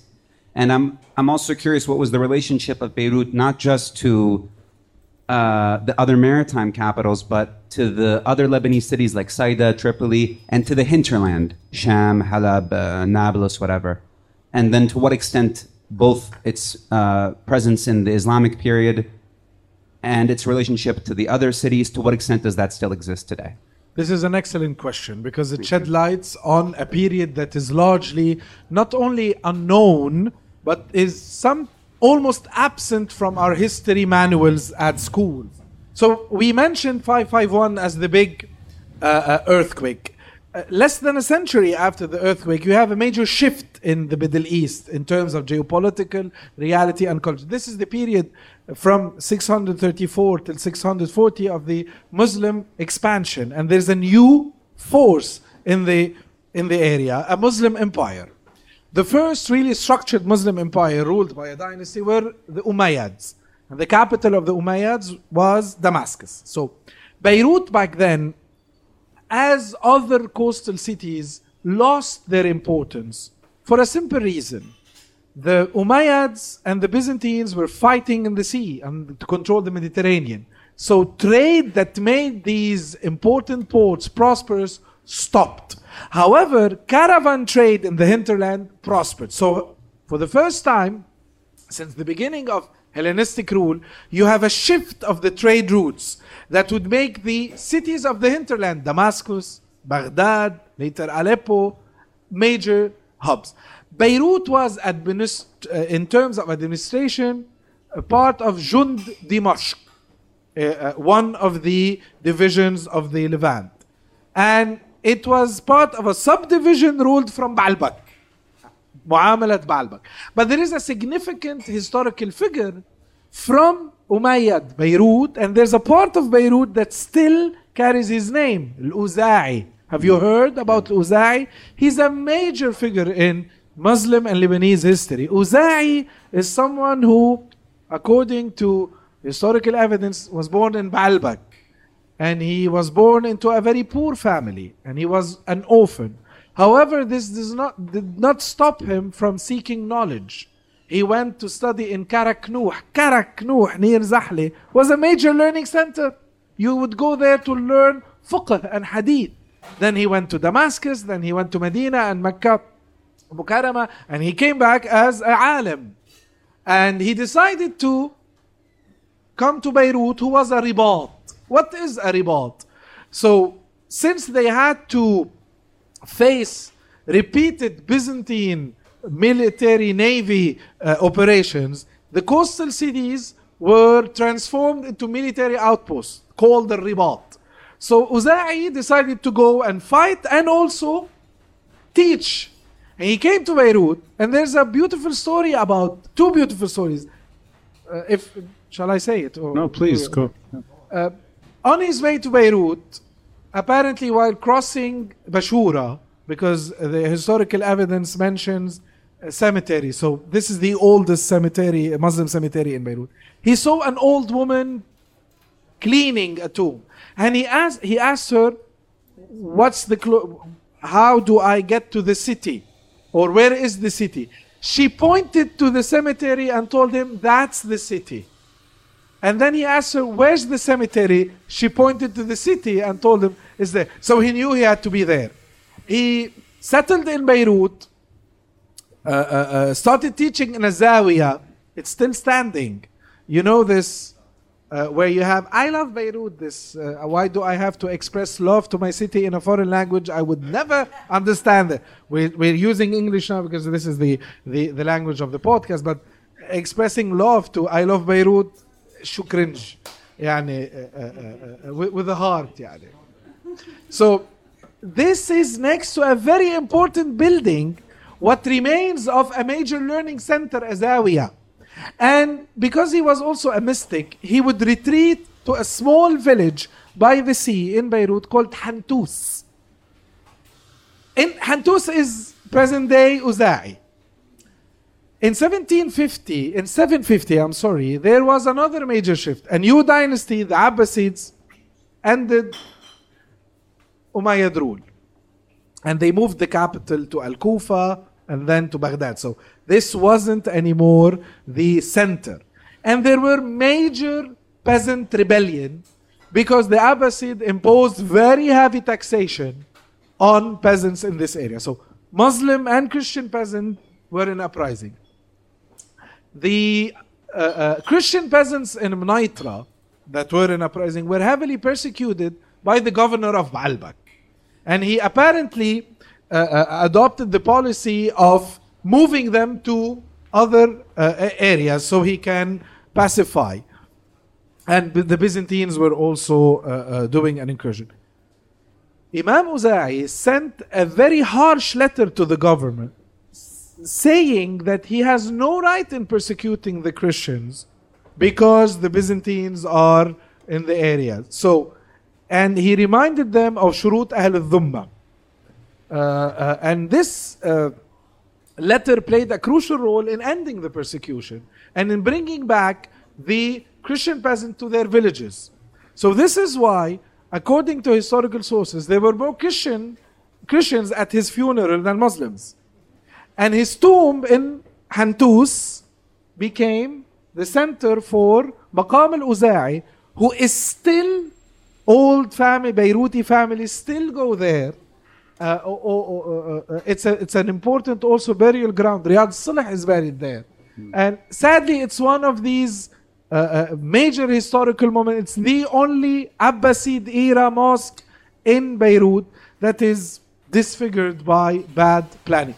So this is Beirut. Under Mamluk rule, Beirut was part of Muamalat Saida. You know, you have Muamaltain, two administrative entities. Uh, but it wasn't a major city. It was a second level hub of spice trades under the Buhturid emirs of Al Gharb. It was a city, of course, okay. but it was a small city if you compare it to Aleppo, Damascus, or, or of course, Cairo. And Tripoli. And definitely Tripoli locally. So the two major cities in present day Lebanon up until 1840 would be Tripoli and Baalbek. Baalbek would be destroyed by an earthquake uh, uh, the late 18th century, and Tripoli by the emergence of the new axis between uh, Beirut and Damascus. Welcome. You know, um, I have a comment. I don't have a question. No cursing, mom. I want to thank you. First of all, I want to thank you very much, Ronnie, uh, for uh, having this gathering, putting us all together, but especially to bring such a great man into your premiere. Um, that's my first time I'm, uh, you know, I ever had the chance to meet with you or listen to you. An honor. You made me love history. Thank you. I was never good in history when I was a child. Uh, you took me on a, on a beautiful journey. Um, you uh, made us uh, f- feel like uh, we are really in the deep heart of the history of Beirut. Uh, we like you. We, uh, we wish you the best of luck. And most importantly, the best of luck to Ronnie. Uh, thank you so much. Thank you, Thank Thank, Thank you. you. Thank you. Sadi Masliyatik halla. Are you leaving? You have to. You have to go. Oh, okay. Well, that's fine. Thanks a lot. Thank you. Thanks. I broke the mic. What? are there more questions? Yeah, I got a. Please, where's your microphone? There it is. Okay. It's not related to Beirut, but I was watching a documentary the other day. They were talking about the Persian and Greek wars Yes. and how the Phoenicians had the pact between uh, the Persians and the uh, Greeks that they won't interfere in this war uh, and they won't attack them. So, like, they were kept neutral until, like, a Persian king forced the king of Tyre to uh, lend him his ships to attack Greek. And then, after that, like, Alexander came back. This is why he attacked uh, the coast, and it was the first time this coast was attacked during those wars. How true is that? This is a very r- important period of time because we have to keep in mind we, we usually depict the Phoenicians as mischievous traders. Actually, there were a major naval force, a major military naval force. We forget that the Phoenicians had an empire and they colonized and they controlled most of the Western Mediterranean. So, all the major empires in the Middle East were always seeking to get access to the Mediterranean through controlling the little Phoenician kingdoms. The Phoenicians had four kingdoms here the kingdom of Arwad, the island in Syria, the kingdom of Byblos, the kingdom of Saida, and the kingdom of Sur. Sometimes the kingdom of Saida and Sur were one unified. So, for the Persians, this area has two importance. First, you have access to the Mediterranean, you have a ready fleet that you can arm and send to fight the Greeks. Two, you have the heavy wooded highlands of Mount Lebanon and the cedar forest of I'll get to the Phoenicians fighting the Greek, but you have to keep in mind the cedar forests under Persian rule were administratively placed under a system called Paraidisa. This is where we get the name paradise. This is the gardens of the king, where wood would only be used for the army to build the ships. The Persians attacked the Greeks in Salamis in the Battle of Salamis while using Phoenician ships. And they forced the Phoenicians to actually fight alongside and pay heavy tribute to the Persian. And there was a major uprising in Saida where the Phoenicians burned the Paradisa under Persian control. So this is a period that we need to rediscover to understand how small entities, small political polities played a major role in a shifting period, the end of Persian rule and the beginning of Hellenistic rule. And one of the main reasons why Alexander attacked the Phoenician cities, it's because the Persian fleet was quartered in these Phoenician cities. So he's not attacking the Phoenicians, He's attacking the Persians who have their navy here and blocking his way towards going to Egypt. And this is why he besieged Sur and took the city and destroyed it. And we have to keep in mind that this is the period when Phoenician and under Hellenistic rule, the local Phoenician, the, lang- the Phoenician language would disappear. Then the Phoenician religion would completely be merged into Hellenistic. There was a cultural change and shift. We don't find any more Phoenician inscriptions. The last time anyone spoke Phoenician here was a hundred years before Christ. Phoenician survived in Carthage, but it disappeared here. Even their gods became Hellen- Hellenized gods. This is a cultural transformation that is not well studied in, in our history. The names changed, their art changed, so they became diluted in the uh, bigger Hellenistic uh, culture and political entities. Are there other questions? Maybe I'll ask a question. I'll try to wrap all of this up into a fairly short question, but you take your time in answering. There's a lot of layers in the way you describe our history. And going back to the beginning, and somewhere in the episode, I sense a sadness and that we're losing something you care about. Obviously, all of us care about, but you're able to hone in on it. And if you may, I'll try to marry that with continuity and change. So, 551, an earthquake that shatters Beirut. It takes 12 centuries for it to become a hub once more. A world war that transfigures Beirut and throws us into modernity, the 20th century.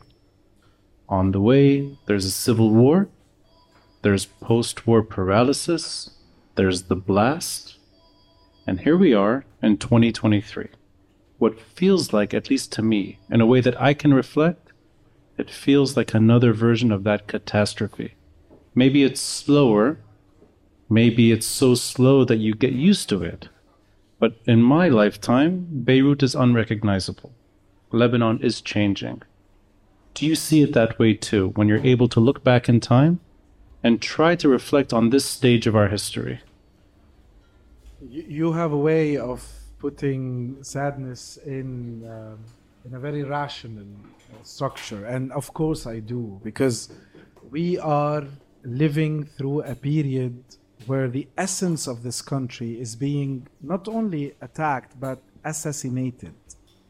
Killing the institutions that made Lebanon is, I don't want to go to the conspiracy theory, but is one of the pillars of changing this country.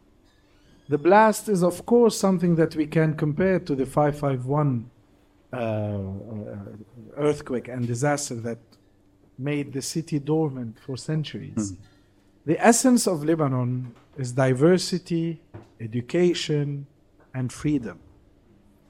What makes me sad is that not only we have the worst kind of political elite you can ever imagine in the worst kind of historical conjuncture.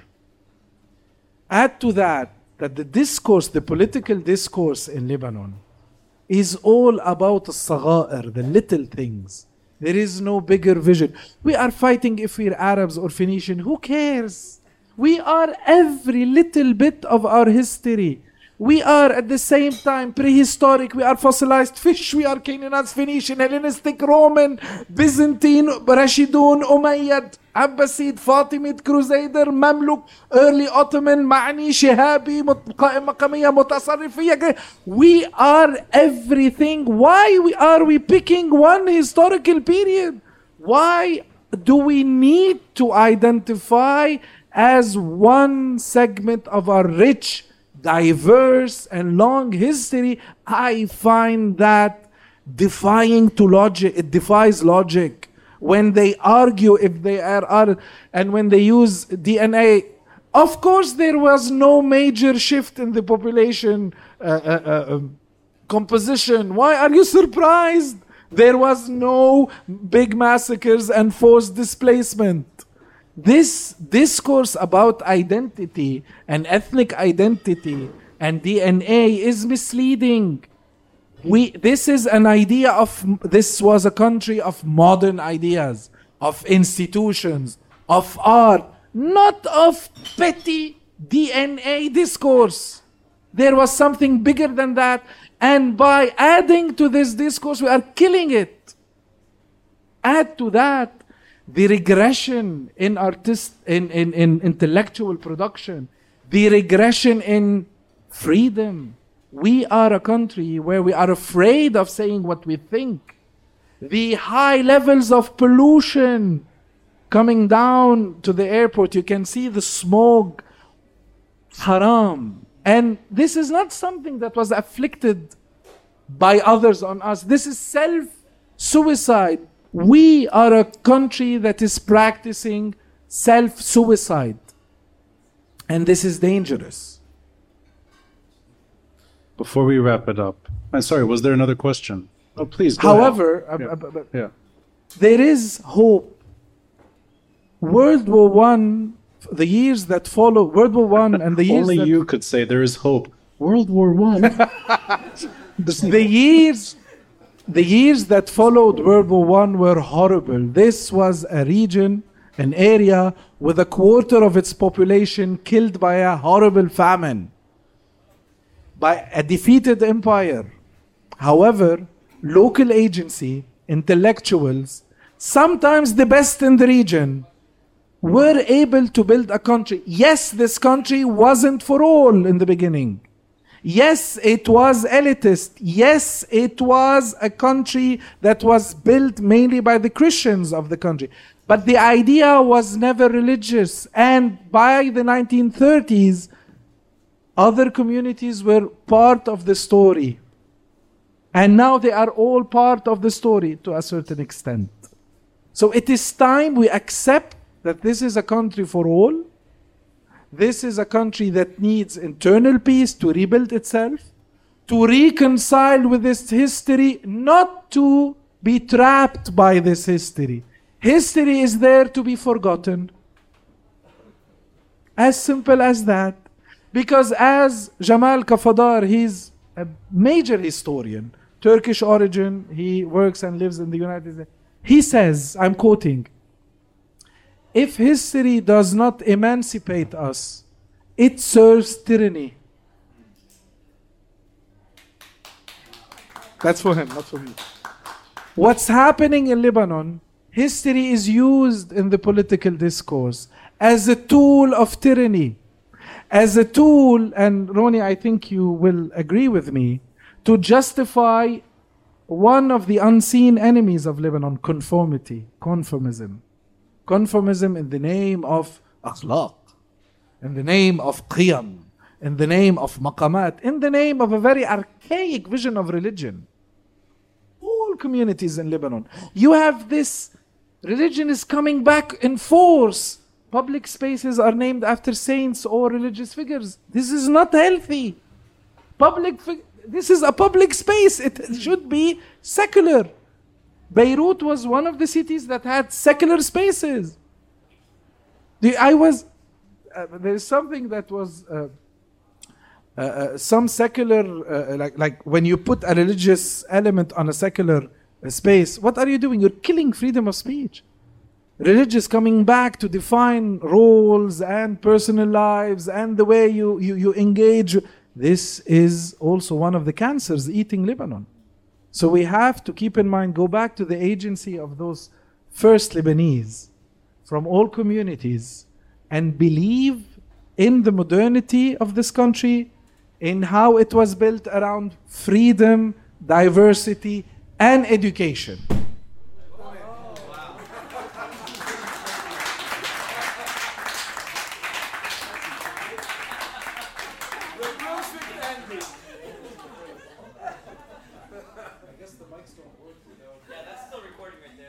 Questions? Should I, uh, may- maybe if I, if I can, oh, Rajan, uh, balance Ronnie's question. Yes. Uh, with sadness to maybe a bit of, uh, hope. Uh, history teaches us. You walked us through history and gives us a sense of longing for what once was. Yes. Can you speak to what we can hope for today? What, what do you see? That, what do you see that Hello. encourages you? Thinking for the future. We learn from the past. You're here, no? This is encouraging. We are trying to at least preserve the memory of this experience. It is a unique experience. All these communities trying to build a country that was so dynamic in, in, in, in, in education, in intellect, in art, in finance, in trade. This is a beautiful story and it deserves to be told and heard. So there is hope, of course, but we don't need to go to delusional hope. Ta'ar al-Finik and this nonsense. You have to keep in mind Ta'ar al-Finik is not even remotely related to the Phoenicians. This is just a narrative that is used to justify destruction. Why do we need to be destroyed each and every time? This is not our destiny. Guys, And when we believe that it is our destiny, it's a catastrophe. No, it is not our destiny. We are builders. We are thinkers. We are pioneers. We're not people who lament and cry and يا الله لا بنرجع بنقوم لأنه نحن طائر فينيك. This is nonsense. And this is dangerous nonsense. This is nonsense that justifies the situation and keeps the status quo. We need to free ourselves from these narratives. There is a way, it's difficult, it's extremely challenging, it's extremely dangerous, but we need to try and try because countries are not built in one day. It took years to make Europe a modern place. It took revolutions, civil war. We want that in one year? We want that in Ya Allah? No, we need to stay. It takes stamina, it takes energy. It's very tiring, but it's not impossible. The circumstances and the yeah, yeah, of course. in World War One were ten times more difficult than now. Let me end it in, in a funny note. You know, this uh, uh, we talk a lot, Eli and I, about this. In Lebanon, we have Ya Allah, Jdudna had a better life than us. This is nonsense. Jdudna didn't have Panadol. They would die if they had a little infection. We live in the best period of history as humans. We have technology that our ancestors never dreamt of having We have medical advancement. We have we why this urge to go back? We go back to understand. To get inspired, but not to جدودك ما كان عندكم ما عندهم كهرباء. This was used as an argument by politicians in Lebanon. This nonsense was used. So keep in mind, history is a political tool in Lebanon. And when we free ourselves from this political tool, we break conformism, this idealized past. Our ancestors sometimes were horrible in terms of human rights, in terms of how they engage. So liberate yourself from history, believe in freedom, diversity, and education, and let's try, at least try again to build a country. Because in 2005, 2019, what gives me hope is we tried. Even if on a short term there's a failure, but who wins a war in one battle?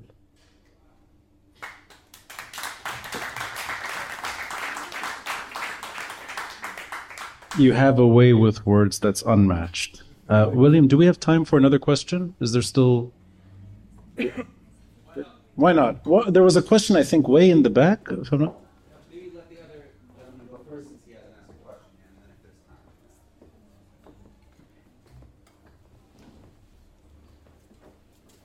Uh, uh, my question is like, uh, if you want to take talk about Lebanon today, uh, the political elites, they tried and they successfully uh, structured the society that they want, that they can control more, right? There is no inclusion in this structure that they are trying, and by by by this structure of the society getting the legitimacy of the religious institutions, yani whatever they say, they are backed by the religious institutions, whether Muslims or Christians. How do you think we can confront this? Because when the elite controls, they are not only controlling the, the society that they structured, but they also feed them with the education that they want. In this way, there is no inclusive institutions that can make you and the people sitting here to include their thoughts or to participate in the policies or the all these things that can lead us to what you're saying. Thank you. Excellent question because it actually shed light sheds light on a horrible situation in Lebanon where you are distorting education and transforming education from a tool of progress into a tool of mass production of conformity, brainwash.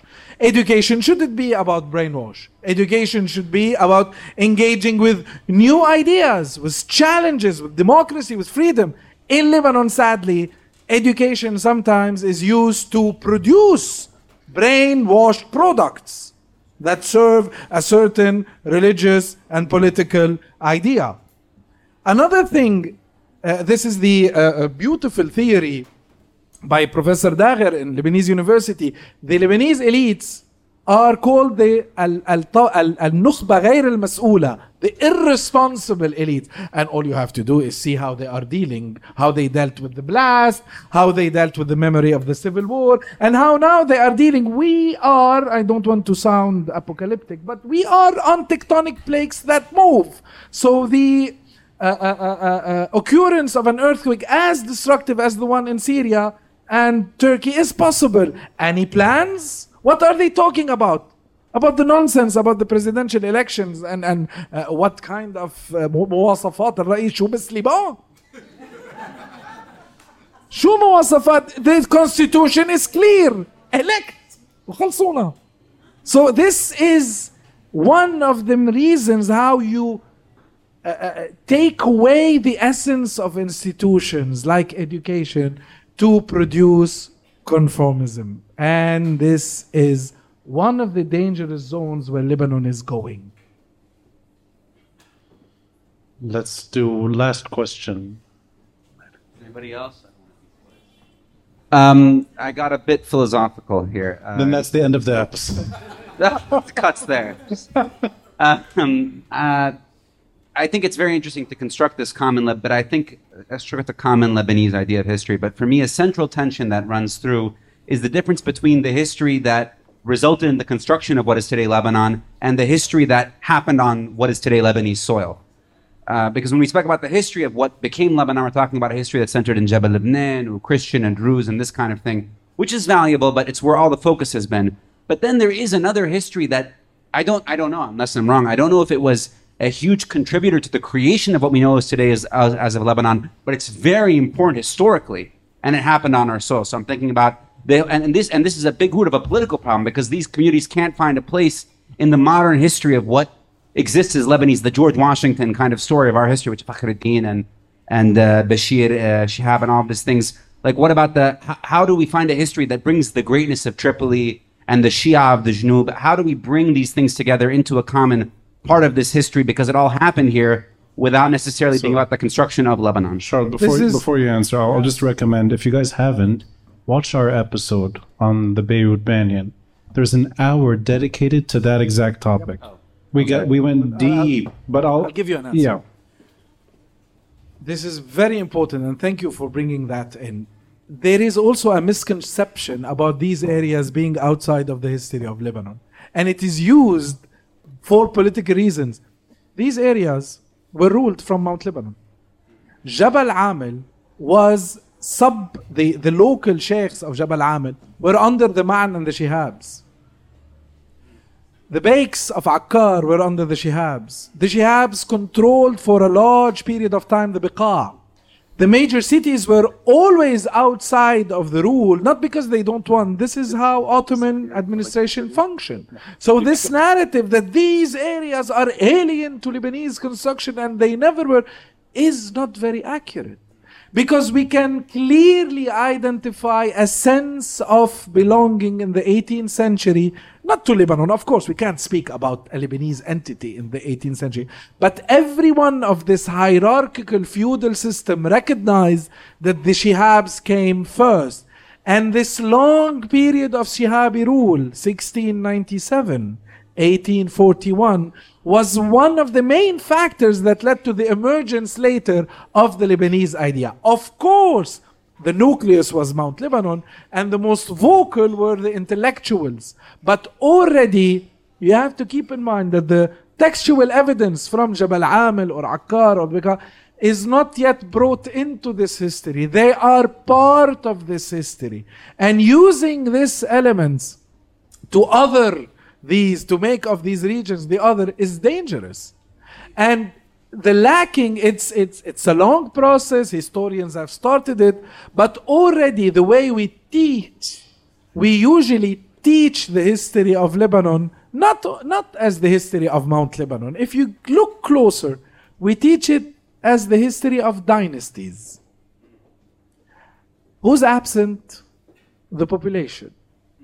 If you take the population of this area and you study the way they lived, the way they interacted with the feudal lords, the way they ate, the way they celebrated, you will see how much of a shared experience it is. There's a big gap. These regions are still absent. And the way we are trying to bring them in is as controversial as the original version. We are trying to bring them in as commu- religious communities. We need to try to bring them in as rural or urban dwellers that happen to be part of a certain community because this communal identificator was not that important. We overestimate the power of belonging of Shia in the 18th century. Did they really? The peasants, did they really uh, uh, express their belonging to one community? The Maronites, the Sunni, the Shia, the, the, the Orthodox, the same. So we overemphasize because we don't have institutions. We don't have a civic, a solid civic identity. So we tend to inflate the religious belonging to compensate the absence of a civic identity. But I do agree we need to bring this region into the history.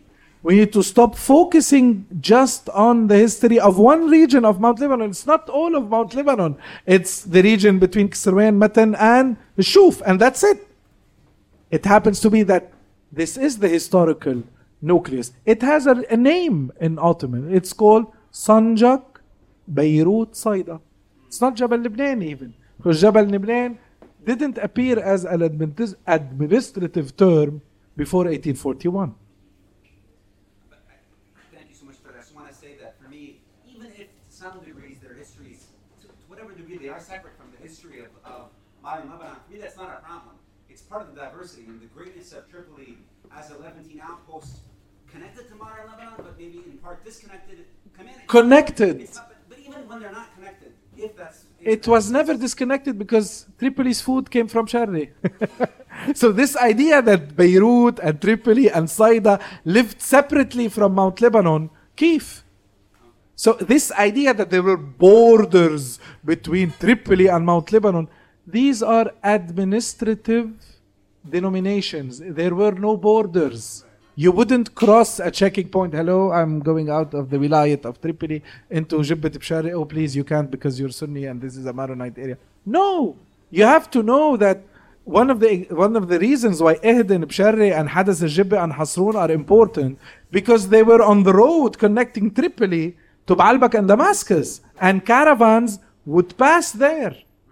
And the, the, the caravans of Tripoli were usually conducted by Imkeriye from Hasrun or Ehden. Or, so we, we, we still don't have enough material on the day to day dynamics between these areas. But they were not separate areas, they were different administrative entities, but not separated. Because, by the way, the Hasrunis, Maronites, used to spend winter بحي الحصار نبي طرابلس. So if it was two different worlds, why would they go and spend winter there? No, no, of course, of course. It's not So- different worlds, but they had like, for example, Tripoli had a connection to Homs, for example. You know, they are separate. They're And uh, it's not separate. These are trade networks. You have to. The entire region is well connected. We sadly now, and this is, we live in a world less connected, Middle East, than it was in 1914. Exactly. You could take the train from Mar Mikhael to Baalbek, and from Baalbek to Halab, from Halab to Istanbul, and from Istanbul, if you had money, take the Orient Express and go all the way to Paris. That was still possible in the 50s. إذا بدك تجي من دبي على بيروت now it's a challenge. because we have Azza Karame and Unfuan. Well, Especially Unfuan. I'll say thank you for making the journey from Dubai today. I'll, I'll wrap it up this way. Um, the story of a city that's the way you described it, I thought was quite nice. It's literally on tectonic plates. It has suffered devastation through earthquake. It has suffered all forms of devastation over time. But the story of local agency and intellectuals that shine, I really like that. And even in this very difficult chapter of our modern history, you're shining and you're making us, I like what my mom said earlier, I think you're making us love Lebanon once more. The, the, I'll end it with a quote. I, I can't do it in French because I don't speak French. I'll butcher it. Uh, I'll do it in English. Uh, it's on the ledge right next to Samir Kassir's statue. It's a French quote. It's a sentence pulled from Histoire de Beirut. I'll say it in English. It says, Beirut, a city that's extraordinary in its prosperity, outward in its wealth. A city that is extraordinary in its ruin, outward in its despair. And I think that story of prosperity and ruin, the thing that he tried to break, a cycle that we're stuck in, in your own magical way, you're breaking it. So I want to say thank you, Charles. Thank you to everyone that joined tonight. Thank you to Wael. Thank you to William. Guys, it was a treat for me. I appreciate it. Thank you.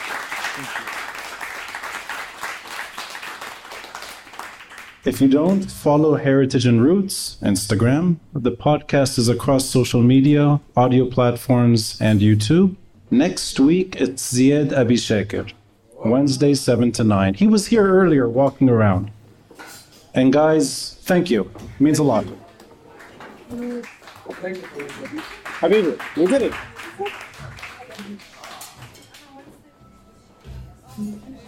Thank you. Thank you.